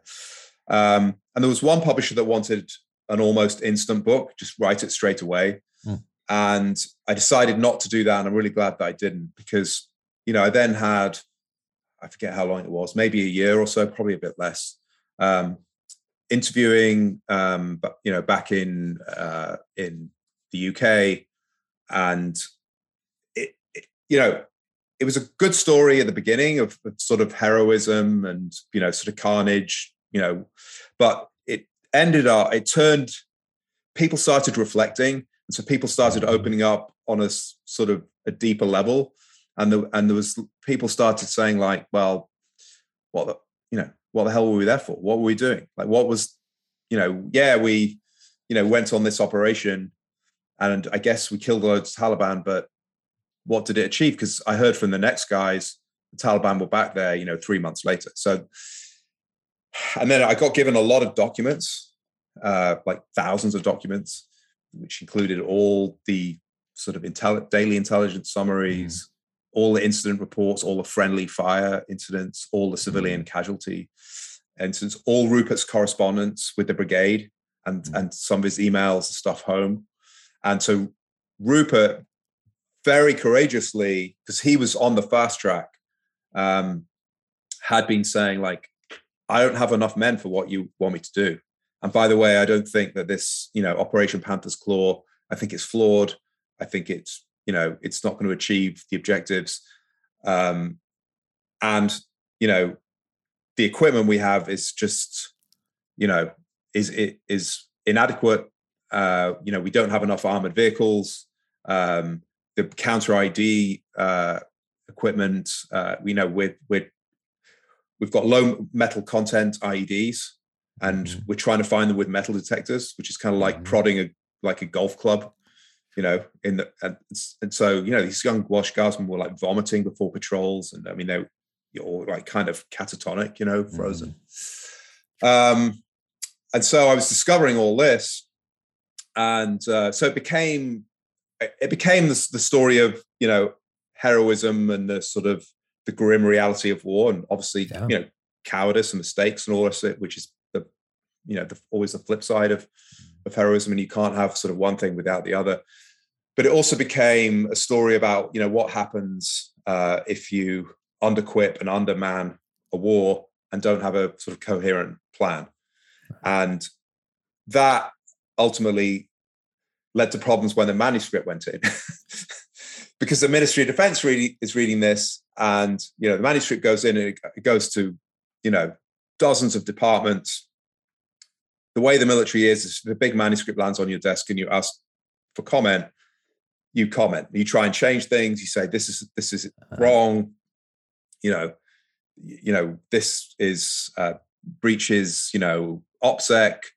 And so I then had this like brutal sort of battle. Like there were 500 changes they wanted. I like whittled them down. And then we eventually, we, we sort of got across the finish line. And then they changed their minds. And then they, and we printed the book, the book's in the warehouse. And they then turned around and said, uh, he said, they said, you, well, you include details about the Estonian army, and the Estonian government says you can't publish that, and that's going to, you know, um, uh, endanger our sort of diplomatic relations with Estonia. Uh, so you have to you have to take it out. Well, that's nothing to do with me. And by the way, all that information was from the Estonians that I went to see when I was in Helmand. And but you know, they did. There was something. I guess it's it's a former Soviet you know, state. And so, you know, they didn't like any details of casualties, you know. And I'm kind of like, uh, well, what do you think happens to a guy who gets hit by an RPG? You know, I mean, so okay, so interesting because the same thing happened. Soviets in Afghanistan, obviously, those black tulip yeah. flights would leave and they would land, and there would be dead bodies, and the the mothers and fathers were not allowed to talk about where their their uh, son was killed. Um, they couldn't put it on the gravestone. It was just a birthday and a, uh, and a and a and a date of death on there. Not Afghanistan, no medals, none of that sort of thing. It was just so it's it's interesting that uh, still all these years later yeah. that uh, a former uh, Soviet republic or satellite state is doing that same sort of thing all these years later. Amazing. Yeah, and there were a couple of there were a couple of Estonian soldiers. I tried very hard to meet them, I couldn't who had fought for the Soviet forces in Afghanistan wow. in the 1980s. That That's would have been wild. That would That's have been pretty cool. Yeah, yeah, that would have been incredible Jeez. to me then. Um, so that the Estonian, yeah. What are those guys thinking? I know exactly. Gosh, I'm gonna try to track those guys down. That's fascinating. yeah, I know. Uh, maybe they're contractors now or something. Mm-hmm. Um, you know, as well as of course, you know, the people I did meet was like, you know, remember the caretaker, this place called Car- uh, Chari, uh, I think it was called. Um, and there was this caretaker who'd been, you know, caretaker for the, the Mujahideen, you know, caretaker for the Soviets, caretaker for the Taliban, caretaker for the Americans, caretaker wow. for the Brits. Yes, he's a caretaker for the Taliban again if he's still alive. you know, he's just like, wow, I'm yeah. just doing my, I'm just doing my thing. Amazing. Um, so that was the first thing they, and I'm, you know, and I and the publisher have been like, well, that's bullshit. You know, yeah. Estonia, nothing to do with us. But then they then they said, "Oh, you know, you've identified a member of special forces," uh, and that was sort of more difficult. I mean, I hadn't. And after they've already seen it and approved well, it. So yeah, so there's the specific element. I was like, well, I haven't anymore. I mean, this is a person that was is you know is in newspaper cuttings as having worked for JSOC, General mm. McChrystal in Iraq, and he was awarded a distinguished uh, service order. Uh, and the Welsh Guards were not in Iraq at the time, and so it's pretty clear that he was special forces. And everyone knows that, and that's kind of his identity. And anyway, I don't say it. I mean, I guess the suggestions that he's done some mm. interesting stuff. Um, but the trouble is, you know, when you get hit with that, and if they start talking about that publicly, you know, most people aren't going to know the details, and it's you know you're right. up against the Ministry of Defense, and you know, I want to, you know, I want yeah. to cover the military. I don't want to be accused of you know endangering right. lives. So it was problematic, um, and but uh, so what we what we ended up with is they they were saying, well, we you know we don't think you have we have done anything wrong here, but um, you know you passed the book for you said it was okay, and there was a, there was a tense moment when the publisher said to me, Toby, could you just send us the email where they they cleared the book for publication? And I was like, ooh, do I have that, or was it just you know on the phone and so anyway, I searched my emails and there was just a, it was just kind of logistics email, but it's like, could you, when you can, could you get some, um, some copies of the book biked over to, to the MOD because, you know, we'd be, we'd be keen to see them. And so that was the email. Oh, geez. So I said to the publisher, yeah, this is it. And they're like, okay, we're good. So thankfully that was there. But, you know, so it's like lawyers, uh, I mean, it was the middle of the night. It was like two o'clock in the morning. And it was like, I was with the publisher's lawyers. There was the treasury solicitor sort of staff, like the MOD lawyers on the other end of the phone, and they agreed to buy the first print run, which I think was 20,000 copies or something, um, uh, for an agreed price uh, per unit. So per, I mean, they got a big bulk discount, but they bought the first print run and then they pulped them. They, wow.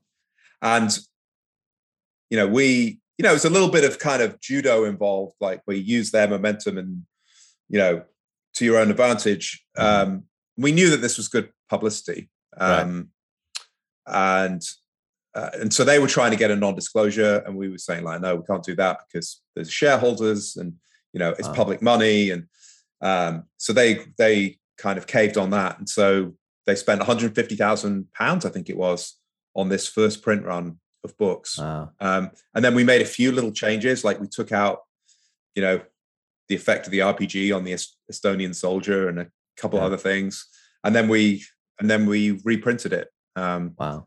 But yeah, it was kind of a, a wild ride. Jeez, how long? What, what is that process from when you first submitted that manuscript to them until this uh, publication or the second publication? I so guess. Have to, how long was that? So I'd have to. So the book was published in March 2011. I think it was due for publication a couple of months earlier. And so the tour ended in like November 2009. So I must have submitted the manuscript about September. So it was, you know, it was two or three months of wrangling.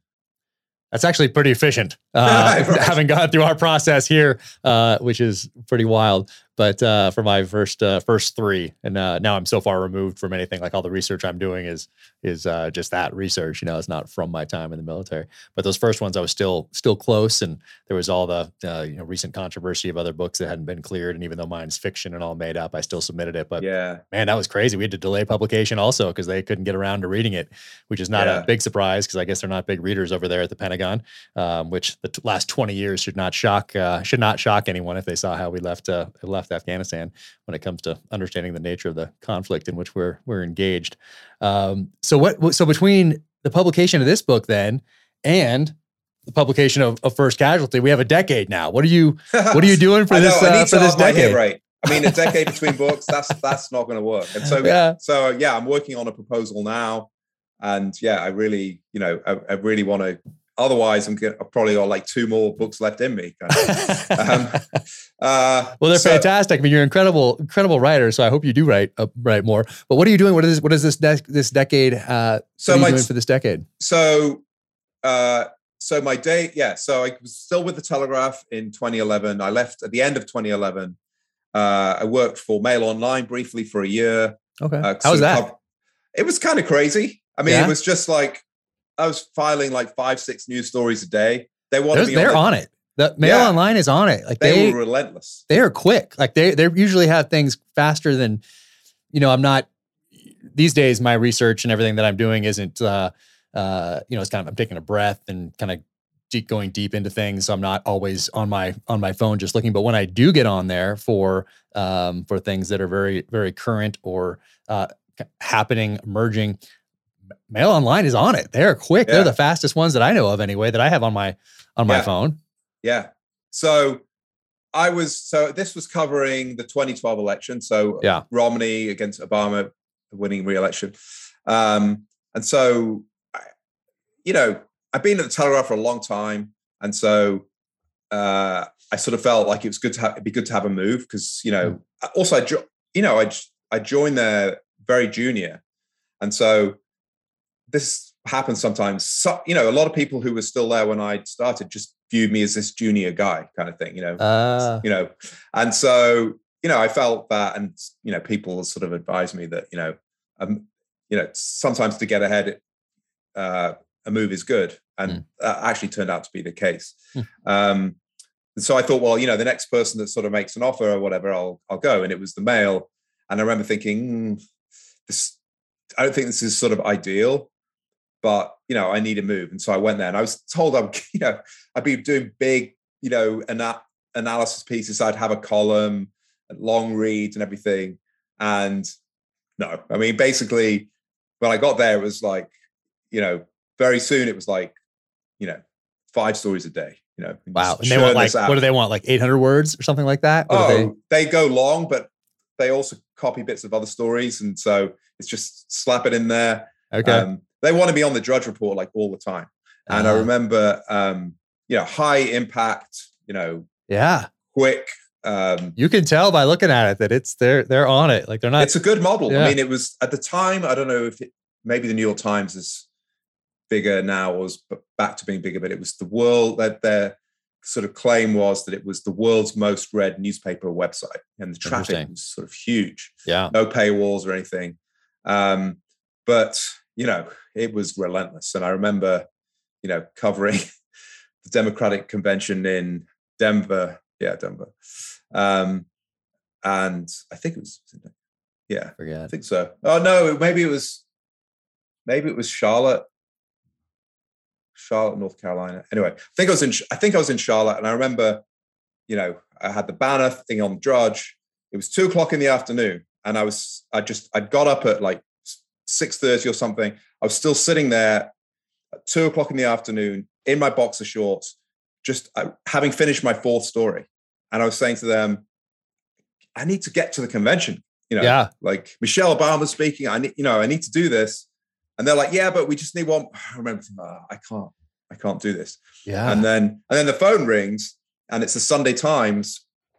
Uh, uh you know, an executive from Sunday Times saying, you know, oh, you're doing really well at the Mail. You know, uh, I'm sure you're very happy there, um, and you wouldn't be interested. But you know, we we're looking for a new Washington correspondent, and and so of course I was like, well, the Mail's great. You know, I really am loving it, and it's just you know, but you know, uh.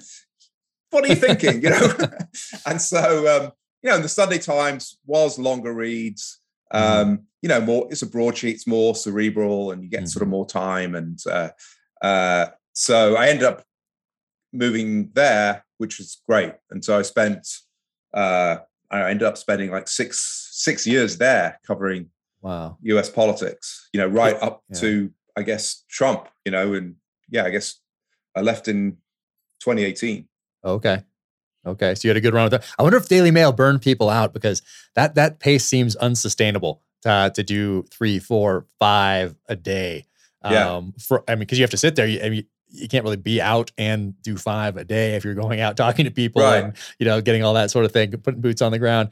Um, I wonder if they burn people out if they if that model that you kind of went through from one one pay, one organization to them for a certain amount of time and then moving on to something that yeah. allows you to think stories through a little more at a different pace. I wonder if they uh, you know how long they can keep people doing that. Yeah, I mean it was it's sort of in Britain, you know, Daily Mail is a huge like phenomenon in Britain, and the website is sort of its own phenomenon. Mm. Uh, but it's sort of highly, it's sort of vilified in mm. you know in many ways, as often successful organizations are. Um, but it's also sort of feared and admired, and within the industry, yeah, there was that. a sense of I know that I know that pretty sure anyway that the Sunday Times wouldn't have come in for me if I if I was in my 18th year at the Telegraph.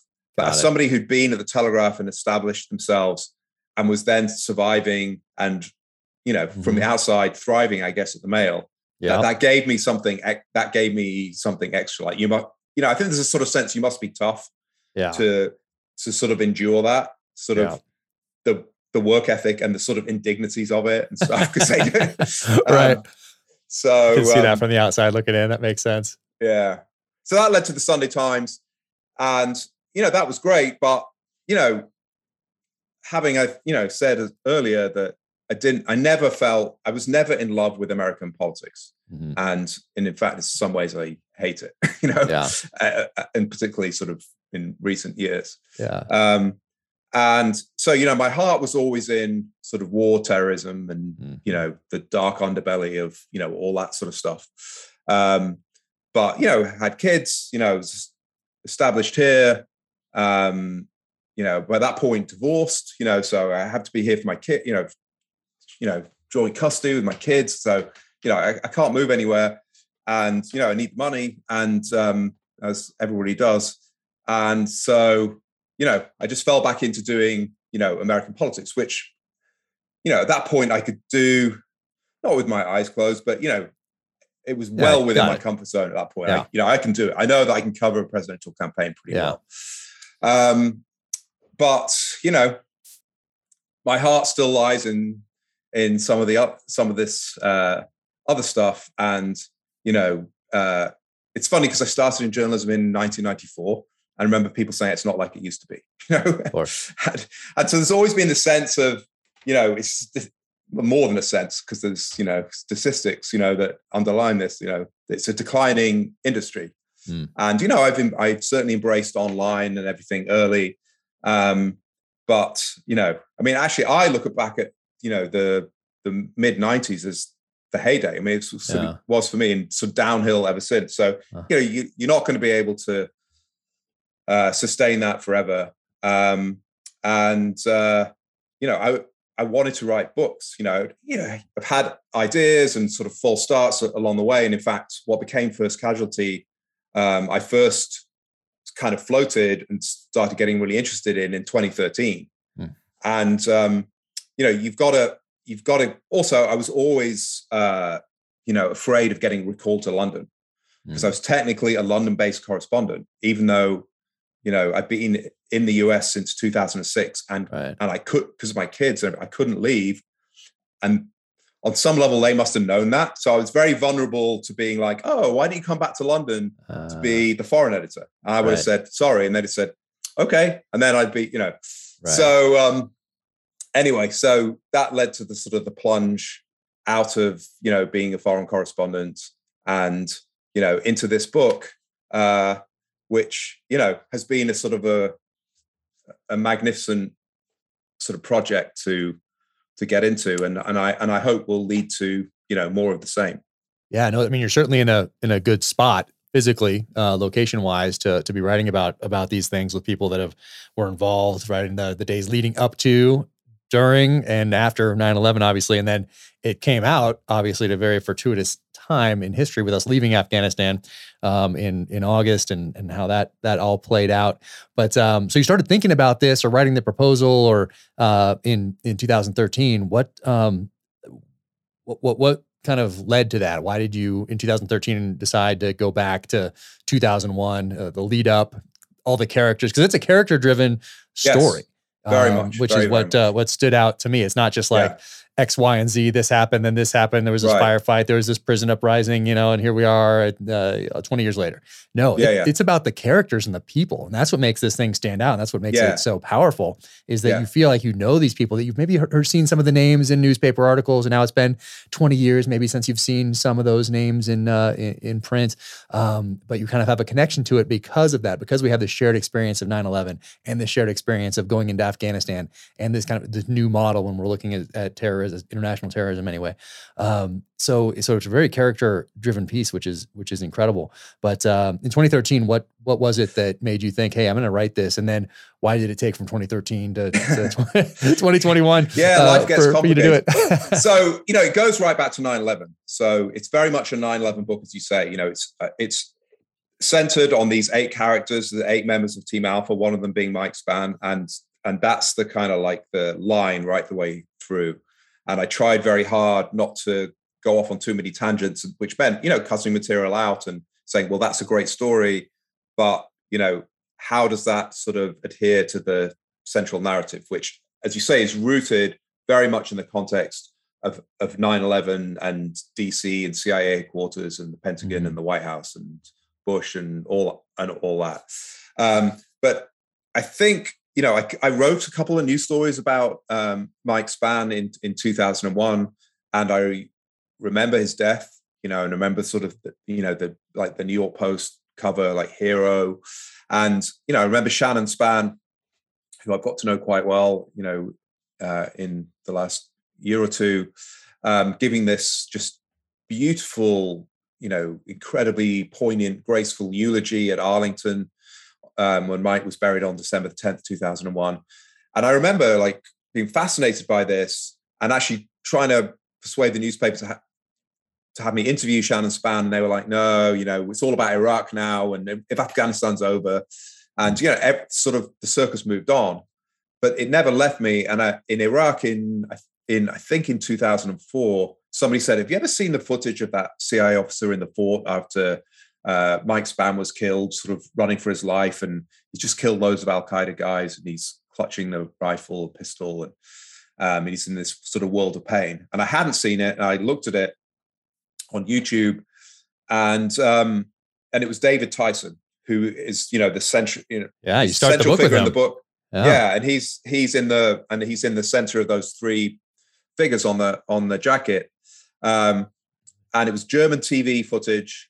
Um, and he, November 25th, 2001, Mike Spann had just been killed. David had fought his way out the southern compound. I now know killed two dozen, three dozen, I don't know, Al Qaeda at very, very close quarters.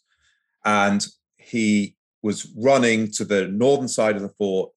Um, he was clutching Mike's AKMS and he was and his pit, um, Browning high power pistol completely out of ammunition.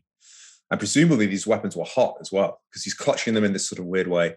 And he, and he sort of bursts into the headquarters building and sort of bumps into a German TV crew uh, who's filming and is questioned by this German journalist, Arnim Stauth, about what's going on. And David, you can see staring eyes, about a thousand yard, yard stare. And I remember looking at looking at his face and those eyes and thinking, what's he going through? He doesn't know whether he's going to live, you know, for another five minutes because they were still under attack and still extremely dangerous. Mm-hmm. Um, whether it's, it's going to be a few hours, he's just seen his comrade killed. He's just killed people at very close quarters. Um, and so I was fascinated by him. And I guess, you know, I mean, 2013, um, I'm back at the Sun, you know, I'm at the Sunday Times and covering US politics. Um, and so I decided to just track him down, you know. And um, there was an academic at Indiana University who thanked him in sort of acknowledgments to a book, and I emailed him, mm-hmm. and he emailed. Got to be careful of those acknowledgments. Yeah? That's right. Yeah. Oh, yeah. it's all that. Uh, right. And um, yeah, book acknowledgments can be very interesting. Very, very interesting. Actually. Yeah. Uh-huh. Yeah. Um, and um, and so I remember I was covering Chris Christie's re-election as New Jersey governor and not enjoying it. I mean, he was being extremely un- he was being extremely unpleasant to me personally and to my project, which was to interview him and cover him. He didn't want this British journalist asking him difficult questions. He just wanted to rack up the points for re-election, so you know he could run for president.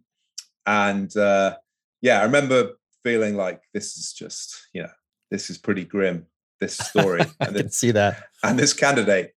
And um, and the phone rings and it's like, hey, it's David Tyson. And so I met David uh, in a Panera Bread in Virginia, Vienna, Virginia. So he's I living. I've, I think I've been to that one. right. Yeah. Uh, you know, it's a good anonymous kind of uh-huh. spot. And you know, you're sort of hiding in plain sight. when I was on my way to the CIA, it's right. funny. So, but I mean, you know, meetings like that are often in these generic places. Yeah, you know, it makes a lot of sense. Um, and uh, he was, uh, yeah, so he was working at CIA headquarters, and but you know, it's sort of amazing in a way because you know all this had happened in Afghanistan. I'd first got interested in in Iraq, and here's this guy just living at the, the next sort of town down wow. Route 123. Um, but you know, he was very friendly um, and sort of cordial, but you know, he couldn't really speak very much. Mm. Uh, but I, I got this sense from him that he wanted to, you know, tell a story mm. um, in in some form at some point. And he said, you know, I, you know, I can't really speak. Um, I don't know when I'm re- I'm going to retire, but you know, let's keep in touch. And so we did. Um, I thought about doing the book sort of without him, or you know, I guess I was maybe hoping that he would talk to me anyway, yeah, in a sort of off the record type of thing. Um, and I initially envisaged this book as much more about, you know, the Battle of Kalajangi. So from November 25th, sort of 400 Al Qaeda prisoners rise up, kill Mike Spann. Then there's six days. Um, you know, it's a friendly fire JDAM on the 26th of November. There's an SBS, eight men of the S, uh, SBS there, including one Navy SEAL, Steph, Steph Bass. Bass yeah. Right? Yeah. Um, there's AC 130s, there's General Dostum, there's John Walker Lindh, the American Taliban. So I was thinking it a bit as those the story of those six days. Mm-hmm. Um, and you know, there's Green Berets who are talking. Uh, you know, there's a you know, I could have done a decent job in 2013, mm-hmm. 2014. Um, but you know, other stuff was going on. Um, at that point, I had I only had an agent in the UK. It was a very American book, mm-hmm. and so it just got put to, it got put to one side. Got it. And I'm, I'm you know I feel that so many things like this work out for the best because yeah. I think now was the right time. And so in uh, you know late I guess late 2019, you know I, I want to do a book um, and 20th anniversary of 9/11 coming up, mm-hmm. and uh, so I you know did the proposal, which was you know a little bit of a wing and a prayer because you know, I'd spoken to Mark Mitchell, who was the Green Beret um, who led the 15 man rescue force that went into the fort. Um, I'd spoken to, you know, a couple of other people. Uh, I had, you know, pretty good hopes of speaking to uh, at least some of the SBS. Mm. Um, and, you know, pe- people like Cofer Black and Hank Crumpton were sort of, pub, you know, mm-hmm. public. So I thought, you know, I was pretty sure I could do it, but, you know, I hadn't spoken to any of the CIA people yet. And I didn't know whether I hoped and, you know, on balance, believe that David Tyson would talk to me, but I couldn't be sure. Mm. Uh, but I got the deal, and uh, and then sort of early, I guess January, February 2020. Uh, so only just a little, you know, beginning of last year. Um, David uh, just shoots me an email and said, "Hey, you know, remember me?" um, he knew I remembered him because I'd emailed him and said, I've got a book deal. I want yeah. to talk. And he says, I've retired. He says, I'm ready to talk. Wow. And so I'm not very religious, but I was like, oh, there is a God. wow. and so, so, you know, I spoke to David and then I just went from person to person. So J.R. Seeger, who's the chief of Team Alpha, Dari speaking case officer who worked with the Mujahideen in the 80s, you know, he's been out a long time and writes thrillers. Um, and so I went to see him. Uh, Justin Sapp, who's a colonel, Green Beret, still serving. Okay. Uh, he was a captain, the only Green Beret on the on Team Alpha. Mm. You know, hit, hit him up on LinkedIn. Oh and, no way! Uh, yeah, wow. and you know, I went to meet. He's now based at the U.S. mission to the to the UN. I love um, how you introduce these guys, by the way, too. Like he's, but he's he's scuba diving or something with his with yeah. his team and going over the on 9-11. and and I love how you talk about David Tyson because he's in he's in Tashkent at some point, uh, right there in the beginning. And I spent some time there, uh, not too long after 9-11, not quite a year after 9-11, Spent some time there um, working out of some houses there, but then going out to the country to help train up some snipers um, out there um, in Uzbekistan, which was a really interesting, interesting time um, to be there. And then I saw K two in there. When you brought back all these memories when I yeah. when I read this because I'm seeing K two and I haven't thought of K two, which was an airfield in Uzbekistan you talk about here. And I remember being there in 2000. Yeah. three uh, to go into Afghanistan and, and all that sort of thing, and the way you describe it. And I hadn't really thought about that in a, in a long time. So I love the way you introduce all these guys to include the more strategic level figures like Cofer Black, and then yeah. how you weave, weave a little bit of Donald Rumsfeld in there and what the yeah, military yeah. is thinking and and all that. So it all comes together. And, and but what was also stood out to me is that all these different characters could be 100% their own books. Um, could, yeah. warlords in Afghanistan, uh, Masood and the assassination, and how and how that happens. Dodson, like all these different characters on both sides, some in the middle, um, have their own book, their own stories, and yeah. you touch on them in such a an appropriate way in here. But uh, but that was my sense. So it's interesting to hear you say that you had to cut a yeah. lot out because uh, I can see that all of these different personalities um, have this huge, have huge stories to tell. Yeah. It could be co- totally investigated and and written about in a fascinating way. I mean, there's a guy called Charlie Santos in there who's this American um, who gets interested in Afghanistan because he's got a job at a car dealership and there's an Afghan um, emigre who's there. And so he, he starts working for an oil company. He's just like this sort of entrepreneur, you know. Mm-hmm. And uh, uh, then he he's, he works at the UN and he gets to know uh, Dostum and and Mohaqiq and Ahmad Shah Massoud and all these guys in the 1990s when the CIA isn't there and isn't paying attention. And then after 9/11, everybody's Dostum's calling up Charlie Santos. You know, he's just this guy. You know, and he's just an amazing character. Yeah. Um, and so, yeah, so so yes, I mean, I vividly remember meeting Justin, you know, outside like a coffee shop in New Jersey. Mm. Uh, and you know, you never know. It's the first time I've met him. And, you know, we've got like, I don't know, an hour or something. And I'm like, you know, it may take a bit longer than that. yeah. And um, and and he immediately starts launching into yeah on 9-11 and as soon as he said this i'm like you know so i already knew that david tyson on 9-11 he took he took off from tashkent just as Mohammed Atta was getting on so whatever flight 11 from boston from boston, boston. right? So it's almost exactly the same moment. And i kind of you know i worked out time of takeoff and looked at the 9-11 report and all the timings and it was just sort of uncanny. So he was taking off just as um, Mohammed Atta was boarding, and then David doesn't get to Heathrow. And seven or eight hours later, it's all over, you know. And he arrives at Heathrow, and he can see see people clustered around TV screens. It's like, what's going on? And he's going to the CIA station in London to talk to about talk about Afghanistan, right? Stinger missiles and recovering them. Stinger, so I know. Afghan, it's crazy. yeah, he's the Afghan guy in Tashkent, and he's been going to Tajikistan and down to the border and getting st- buying stingers off warlords and stuff. And and then just I'm meeting just sitting outside this coffee shop with Justin. He's like, I was actually underwater on 9/11. I was like, he says I had the Special Forces diver course in Key West, and when the first plane hit, I was, you know, I was doing this, you know, buddy dive, mm-hmm. and you know, and we were, you know, we were cleaning our gear, and then somebody said, "Have you heard about what happened in New York?" And so I'm immediately sort of thinking, well, sort of, there's my opening. Yeah. So I knew Mike Spann was in headquarters.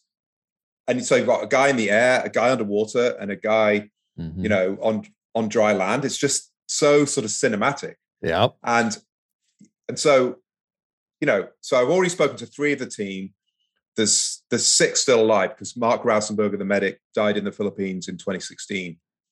Um, and but I'm already getting this sense of just the richness of the characters and also Team Alpha's story because I knew very little.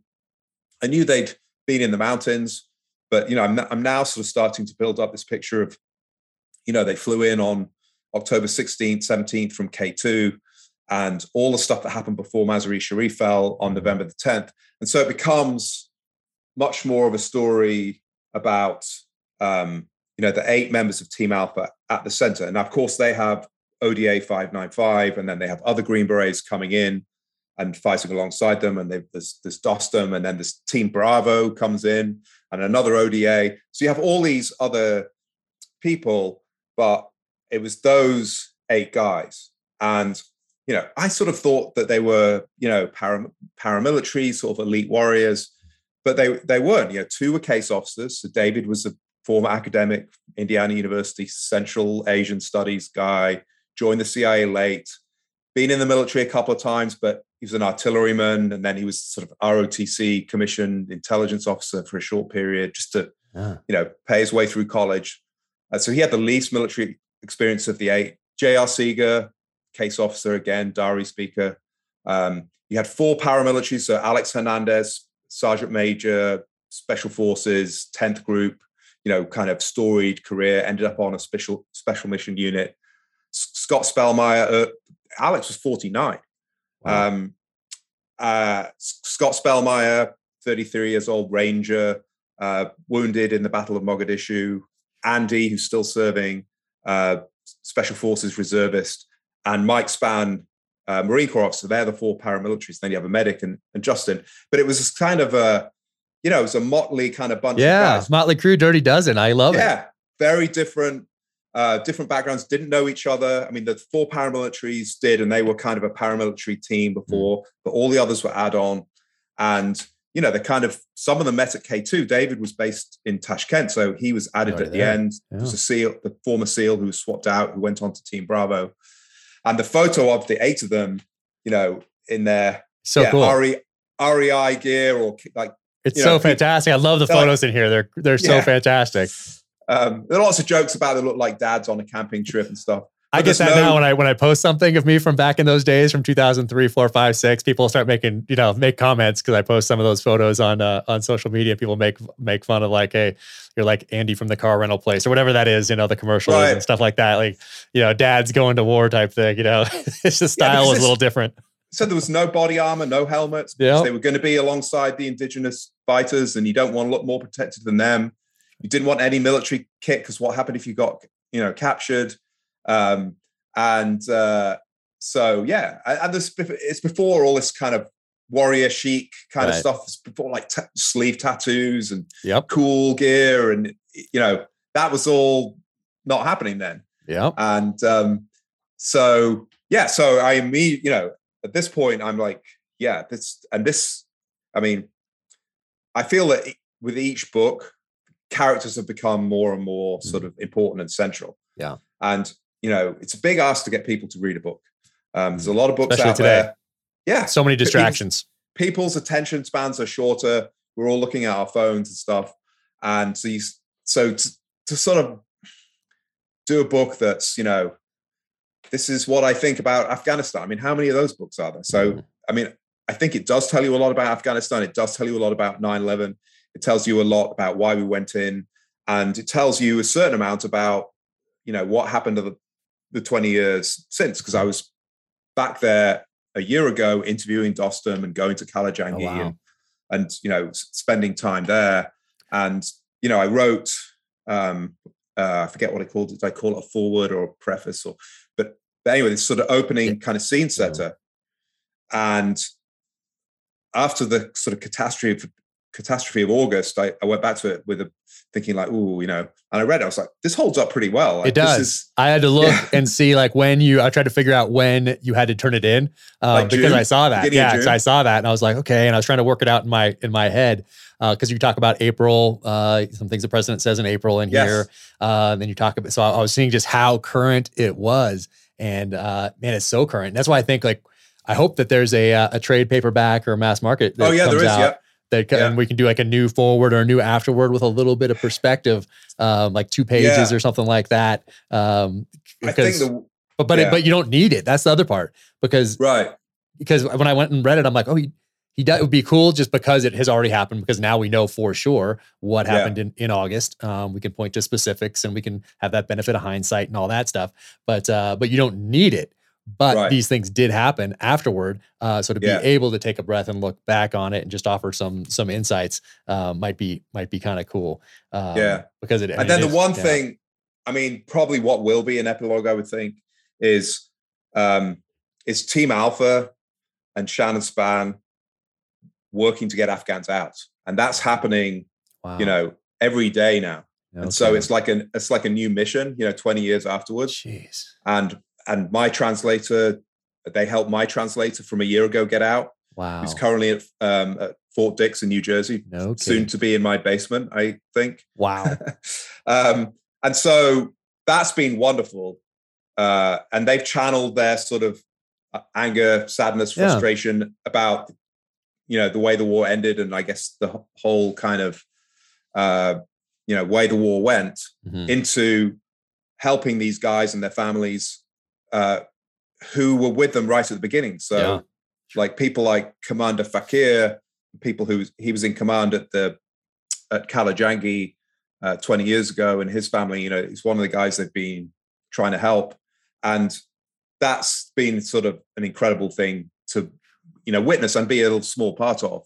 Um, and so that's really does bring it that really does bring, bring it full circle. full circle. Yeah, that would be interesting to have, to to read that that perspective and just get a little a couple more insights uh, after taking a breath after finishing this and then seeing what's transpired and then being involved in in that. Of course, um, that's that's incredible.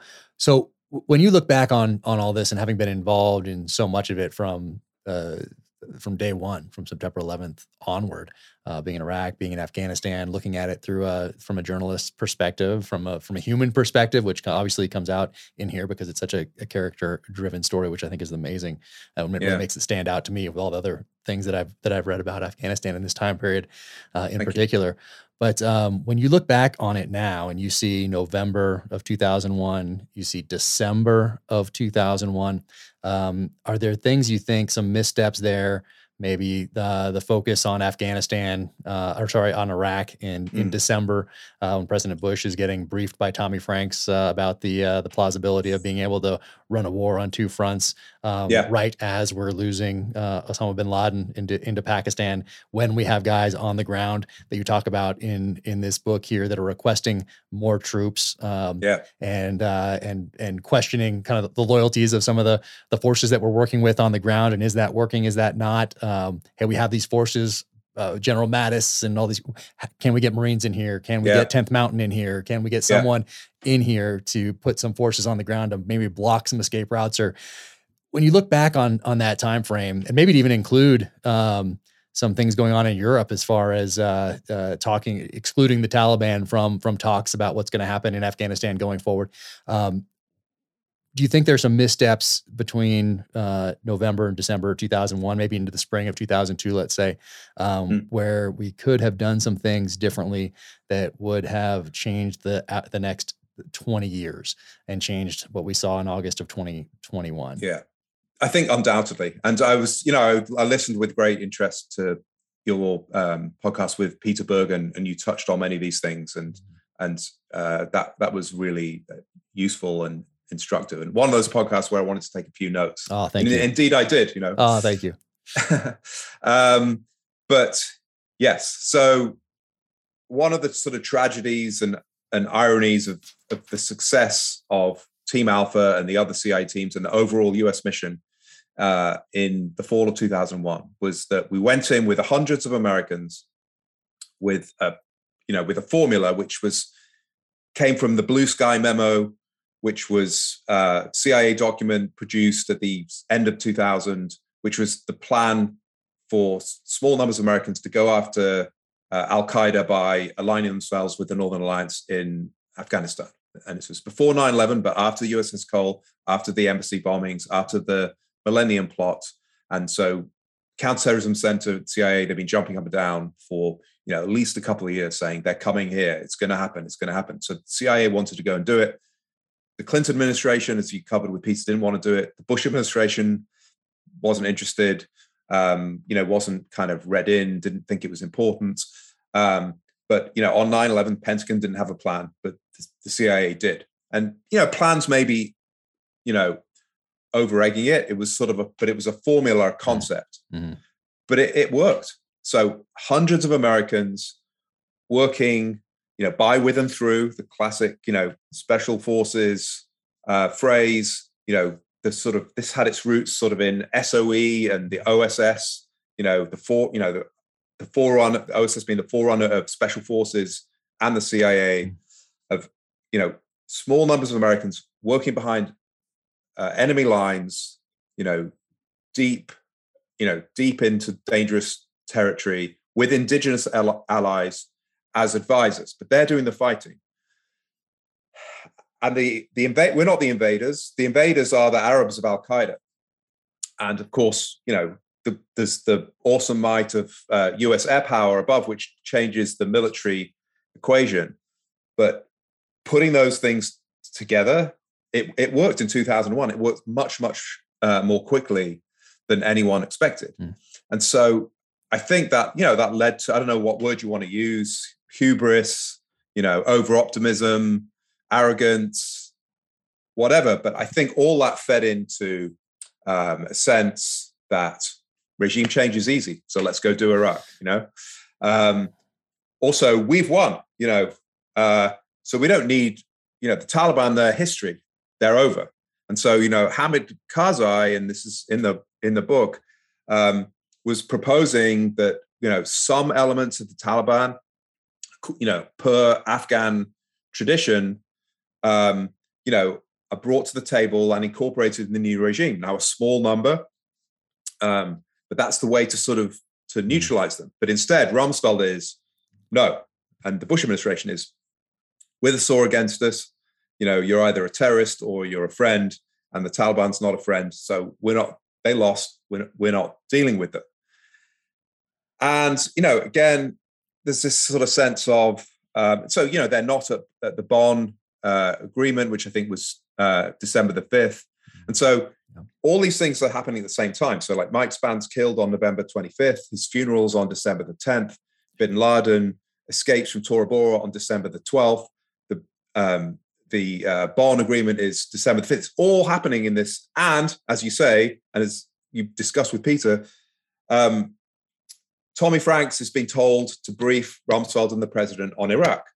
And so, you know, without oversimplifying things too much, you look at that period, the end of November and the beginning of December 2001, and that's where it starts to go wrong. That's where it starts to shift. And then you've got, you know, big, you know, USA Inc., you know, the Pentagon, conventional forces coming in, bases, you know, supply chains, you know, and then then we're the, we're the occup- occupiers and we're fixed in place. And then, you know, even though Afghanistan is arguably not a country, it's a collection of ethnicities and tribes, you know, there is a sort of a nationalism, you know, back to South Oman. No one likes to see foreign troops in bases on their on their soil. And, you know, we decide again, you know, I would cover the Bush administration uh, and this idea that democracy and the American way is just the natural state of all human societies. Right. You know, and so it's like, okay, so we've got rid of the Taliban. Let's, you know, let's shoot for the moon. Let's build a new Afghanistan, a centralized, you know, modern demo- democratic state, you know, with Hamid Karzai, who's an exile and speaks English and looks great to us, but doesn't really have very deep connections in Afghanistan. And then also we'll marginalize the warlords you know the so-called warlords and like Dostum, you know, who was, you know, certainly a guy with blood on his hands, but he was the guy who fought with Team Alpha, who captured Mazar-e Sharif, who fought the Taliban, and he was the guy. You know, Team Alpha and the Green Berets who fought with him love that guy still because he was the you know he was the guy who who stepped up and Sure, it was his own interest, but they absolutely coincided with American interests. But the US government didn't want to deal with him beforehand, before 9 11. And from December 2001, they wanted nothing to do with him. He's never visited this country since. He's persona non grata. The State Department, you know, wants nothing to do with him. And, but, you know, for all his faults and flaws and, you know, the blood he has on his hands, as have has every Afghan who's ever, you know, held sort of power in that in, in that country. He, you know, he's the leader of the Uzbeks, which is a significant minority in the north that's that's secular and pro-Western, and uh, you know, you would think that with 50 states and a federal system, we would be looking towards some kind of devolution rather than centralization. But instead, we try to push it all on Kabul and marginalize people like Dostum. I mean, Uzbeks have got nothing in common with Hamid Karzai and, and Pashtuns. You know, now I don't want to suggest that any of this is easy. Yeah. And of course, you know, it's all very well to say we could have had the Taliban in peace talks in 2001. I mean, Dostum wouldn't be very happy with that. The Tajiks wouldn't be very happy with that. You know, so none mm. of this stuff was simple at any yeah. point. I don't want to be right. sitting around in Northern Virginia in 2021 saying, "Oh, if only I'd been in charge, then it would all be right. it would all have been fine." But I do think you can look at that period of, you know, the end of 2001. Think, you know, in victory, you know, we started to uh, take this in a direction which was ultimately heading towards failure and surrender and defeat and ignominy in August 2021. Yeah, Karl von Clausewitz would have called it the culminating point of victory, meaning that anything you do after that point uh, negates your gains. Um, and December, to me, December 2001 was that culminating point of victory. Um, and then we let that slip through. And for, you know, for, for me, and I think a lot of tactical level operators of my generation, um, we could look at what we did on the ground and say, hey, if we had screwed up on the ground tactically, we were certainly been held accountable. We hold ourselves accountable and uh, want to learn from those mistakes and pass them on to the next generation and the next team coming in so that they wouldn't have to learn those same mistakes in blood. Um, but the point is, we would be held accountable um, by our troops, by our leadership, uh, by ourselves. And then you see people at these strategic levels, whether in uniform and out of uniform, um, that are making huge strategic blunders that are never held accountable. So there's that delta, there's that difference between messing up at a tactical level and being yeah. held accountable and being messing up at a strategic level and not being held accountable at all ever. Um, and I think yeah. that's where the journalism piece comes in. That's uh, why it's so important to, to, that we have this freedom of the press and we can have these journalists out there that are holding these senior level leaders accountable because it doesn't look like anyone else is. Um, so yeah, it's an inter- very interesting time to be looking back on the last 20 years and writing about it. And of course, I do it through the, the medium of popular fiction, uh, which is yeah. very therapeutic uh, for me because I can look at things from different sides as I create different characters and yeah. bring a bunch of different perspectives in, which uh, which I really like to like to do. But I think that December well, 2001 lost. is really man, that's a that's a pivotal. It was a pivotal point for in the history yeah. of, of many nations. Yeah, well, there's lots of different ways to tell stories, and uh, in a way, it's uh, it's finding the story and then thinking about how and sometimes it's more than one way how you can how you can tell it Yep. No, absolutely. And uh, yeah, first casualty, awesome. And before I let you go, I know we've been talking for a long time. And I sincerely appreciate you taking the time to do this today. Um, but there was there's something near the end of the book that you talk about, and I'd, I'd heard of it and I hadn't thought of it in a long time. But uh, it's at on Cofer Black's office or somewhere in his in his office, a sign oh, that says yeah. the date is September twelfth, two thousand one and yeah. I think that went up a couple of years after after 9/11. Um, but uh, what's the significance uh, of that, and how did it play into the mindset, or does it still uh, impact the mindset of uh, paramilitary officers uh, of, of, the CIA in general? Yeah, yeah, the date is September 12th, 2001. Every you know, I should check whether that sign is still there. I'm going into CIA next month, uh, actually in, in January, to talk about the book in the bubble, the sort of auditorium there. Um, and I wonder if that uh, if that sign is still there. But I'm sure the mentality is there. So mm. you know, Cofer Black, you know, is this great character, so an interesting. Africa division, yeah, an Africa division guy, um, uh, you know, who to- who I think worked out what would work with Bush. You know, like the the mood of the country and the mm. mood of the president and the character of the president, and and so he was like, you know, we're going to go in there and we're going to kill them. You know, there'll be flies walking across their eyeballs when we finished. And this was this sort of visceral yeah. language, which worked with Bush and was one of the reasons why, you know, the the pitch uh, to Bush that the CIA should lead this uh, campaign uh, worked. And you know, so Cofer Black lives near here in Great Falls, and um, you know, I've got to know him uh, pr- pretty well.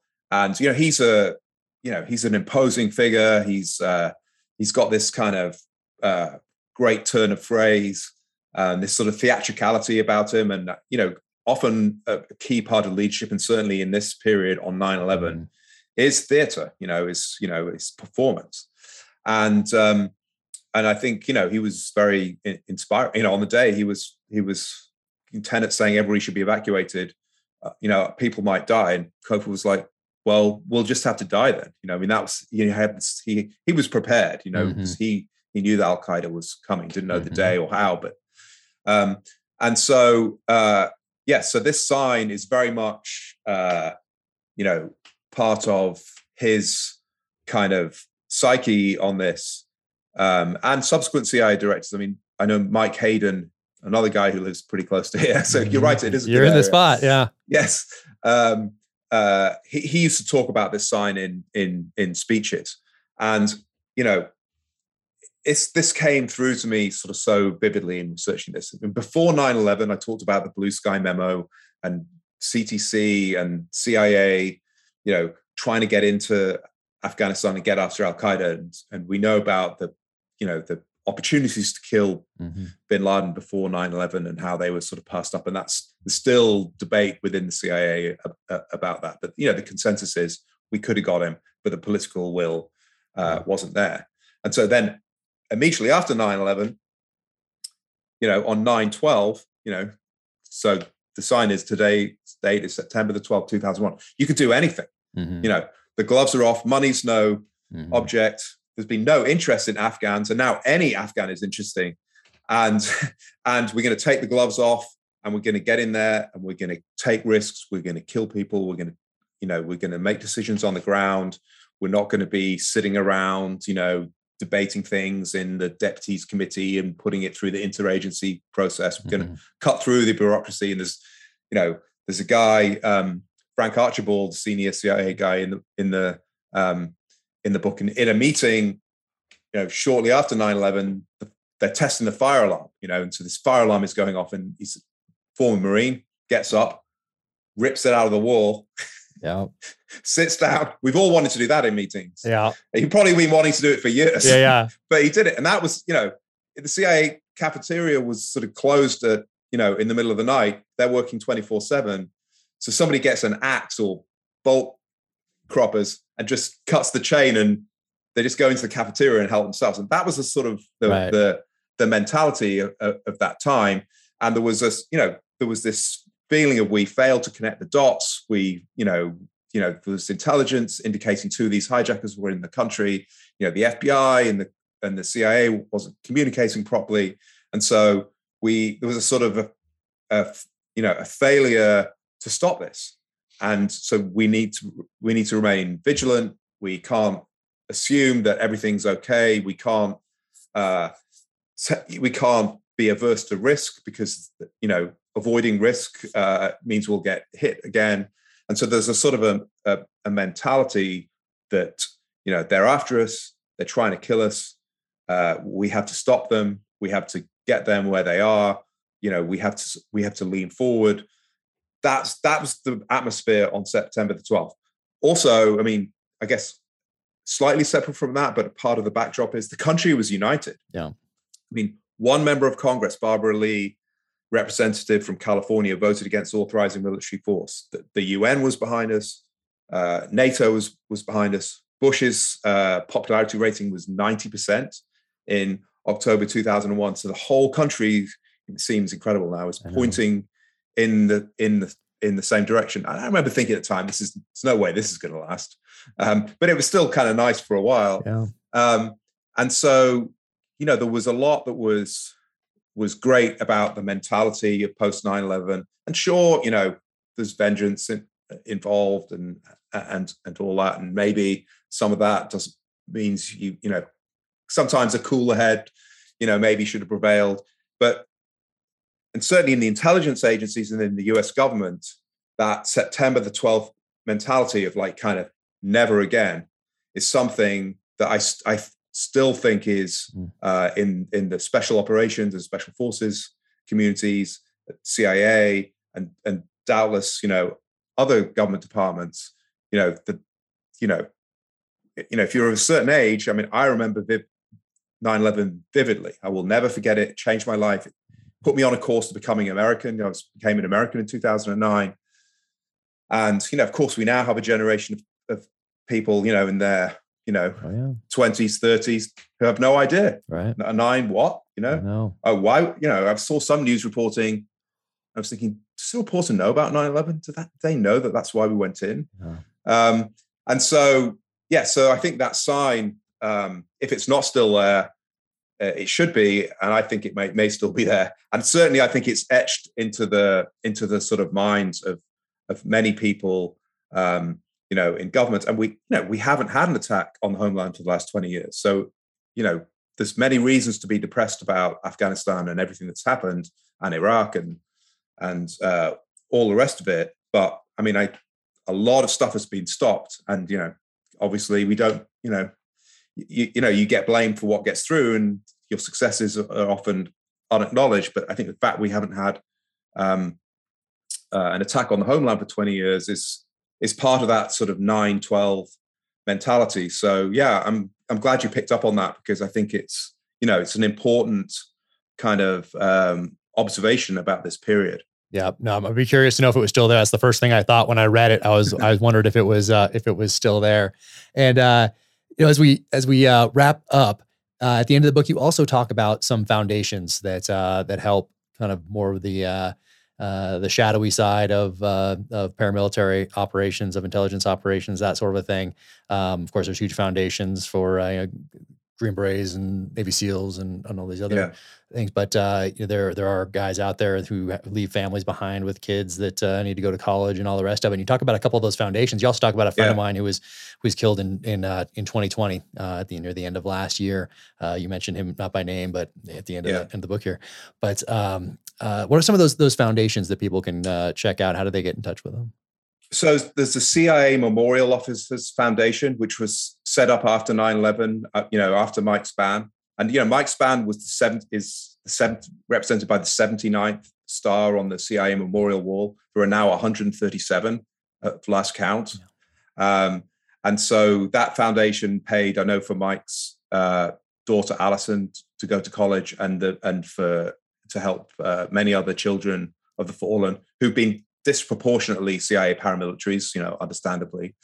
Um, and then the other one uh, is Third Option Foundation, which uh, so Scott Spellmeyer uh, from Team Alpha, who became a very senior CIA officer and was Kabul station chief and retired uh, fairly recently. Um, he's on the board, um, and I went to one of their uh, events um, in the Freedom Tower uh, in New York a couple of months ago which was incredible. And the, uh, the current head of the Special Activities Center, who was a guy called Brian, who was a Marine who served alongside Mike Spann, hmm.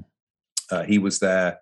Uh, guy who was head of Ground Branch uh, was there, and, and lots of formers, guys from Team Alpha, um, and uh, you know other CIA uh, officers, um, and and they specifically focus on um, special activities uh, center now and CIA paramilitaries, their their families, uh, the families of the of the fallen, but also guys who are still in. So you know, if you know they're doing these back to back deployments, and I don't know, maybe they need uh, a vacation or you know somebody to help out with kids while the you know parents go off and take take a break and so they're very much sort of mm. focused on that because people's you know minds need to be sort of in the game you know mental health is very correctly you know and i did a, i did a documentary a few years ago about ptsd and mm. suicide in the uk many of the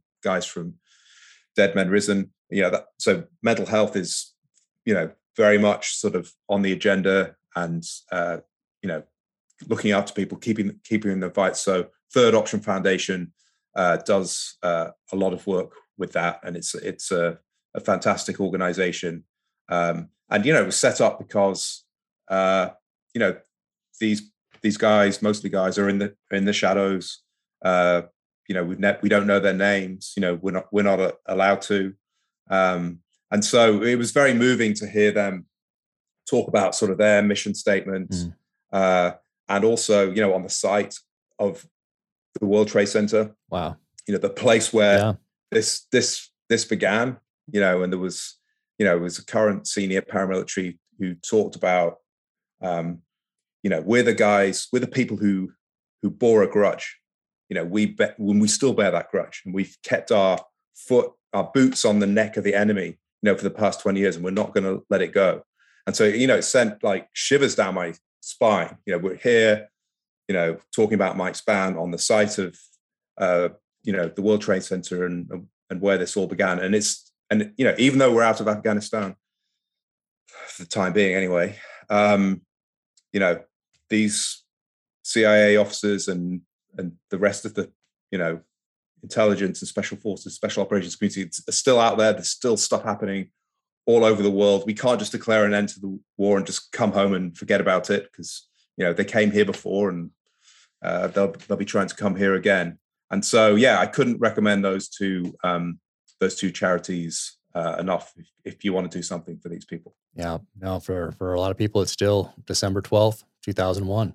So yeah, man, thank you so much for taking the time to do this and for writing this book. Uh, actually, for writing all all these books. So I hope everybody goes out and gets all these and tracks down Bandit Country. I hope they do a reprint of this at some point. Um, but yeah, definitely check out all these. And this is the latest, of course, First Casualty. Um, and for somebody, I learned so much from this book. Uh, and I thought I was fairly, uh, you know, well informed about what was going on uh, during this time frame. So, uh, so thank you so much for writing it and being doing such a good job with it, uh, making it such a character driven piece. And um, I mean, it's it's going to inspire, I think, also a lot of people who put those phones away for a second, uh, all these distractions, take a breath. That's why I think books are so important because there are so many distractions out there. You can put those down, you sit down, you really get to, to understand more about the nature of the conflict in which we're uh, maybe engaged in the future based on this foundation, learning from the past. So important. We're just losing that as a society because there's mm. so many distractions out there. So uh, encourage everybody to go out there, get first casualty, gift it to to, to people in uh, junior high school, high school, college, uh, entering the military, people that are wondering, want to serve their country, don't know really what which direction to take, um, uh, and journalists as well, um, because you do such a a great job and such a good example of uh, of how to do it right. So, um, so thank you so much for doing this, thank you, and Jack. thank you for taking the time. And hopefully, we can meet up in person, maybe at that uh, at that Panera Bread in out there in Virginia. That's right. Yeah, yeah, yeah, yeah. Well, where where where are you these days? You said you just moved. I'm in Park City, Utah. We're just moving to another house in Park City, Utah. So oh, okay. Out here okay. well, you know, we have we have friends in common in in Park City. So come on uh, out. Lo- I would love to get out there. Awesome. Yeah, awesome. Absolutely. Come on out anytime. And uh, yeah, I'll be here right in away. So come on out. We'll, uh, we'll definitely link up. That'd be great. All right. Thanks so much. Awesome. Jack. Thanks so much. Take care. Take care. Welcome to the gear highlight portion of the Danger Close podcast. I want to talk a little bit today about the SIG Cross. And if you followed me for a while, you know that I took a SIG Cross out to Thunder Ranch's counter sniper course back in November of 2020. Had an incredible time out there. If you have not been to Thunder Ranch and trained with Clint and Heidi Smith and their amazing top notch staff, put that at the top of your list. And when you go through a course like that, like their counter sniper course, you really get to understand your capabilities and limitations with your chosen weapon system. So in that case, it was a camouflage version, 6.5 Creedmoor cross with SIG glass on top, and uh, we are rocking it out there. It was amazing. This SIG cross is from the SIG Hunter Games, not Hunger Games, Hunter Games that took place in June of this last year, June of 2021. So we were in three person teams out there. I was with Bullet Valentina, UFC champion. Awesome. I got so lucky with my team. We got second place not too shabby. And everybody had the same rifle. So we all had this exact SIG cross made for the Hunter games. And we use the BDX system as well. So the BDX system is one that you get to, uh, it's a Bluetooth that links uh, binos with your scope and uh, it does the ranging. It's amazing. It worked flawlessly out there in Wyoming where we did the SIG Hunter game. So it was very cool. These are the binos that link right here to your scope. You range, boom, dot moves in there, and uh, it was fantastic. Such a great, uh, great experience out there. So uh, that is a very cool system, and like I said, it worked uh, worked flawlessly out there. So that's the Sig Cross. Awesome. So Sig, thank you guys so much. Uh, hope we do that again. That was that was fun. Um, yeah, I got second place. Our team got second place. So uh, now we have our eye on that on that first place position. So uh, very cool. Worked great. Uh, what else do we have going on here? So Scott, thank you so much. This is a, a blade. It's called the CIVIVI. And I was not familiar with this before, but what a classy looking blade right there. that is awesome. So thank you so much for uh, for gifting me that last night. I sincerely appreciate it. Yeah, very very thoughtful. So thank you. And Alpine Distilling. So Alpine Distilling here in Park City, Utah. This one private stock, straight bourbon whiskey, and selected by. I'm not sure if you can see that, but it says selected by the Devil's Hand. Awesome. Very cool. So thank you guys so much. Can't wait to to crack this. I might save it until I'm done with uh, the next book, In the Blood, and celebrate by cracking this open. So appreciate that. Thank you for tuning in to the Danger Close podcast, an Ironclad original presented by Six Hour. For more about Toby Harnden, go to tobyharnden.com. That's T O B Y H A R N D E N.com. You can link to his social channels from there. And be sure to pick up his books, Bandit Country, Dead Men Risen, and his latest, First Casualty. He does an incredible job with all these. I'm going to go try to find Bandit Country in hardcover and in trade paperback format, which is just a little bigger than the mass market paperback. But definitely pick up these books. First Casualty, it is out there right now. He does an incredible job telling these stories. If you like what you heard, please be sure to leave a five star rating and review wherever you get your podcast and subscribe, as that certainly helps as well. Go to officialjackcarr.com and link to my social channels from there at Jack Carr USA on those social channels. And you can go to jackcarrusa.com for the merch. My next novel is available for pre order right now in the blood coming in May of 2022. So get out there and pre order that. All right. That is everything for now. Thank you so much for tuning in. Sincerely appreciate it. Take care out there. Be safe. Stay strong. Keep fighting.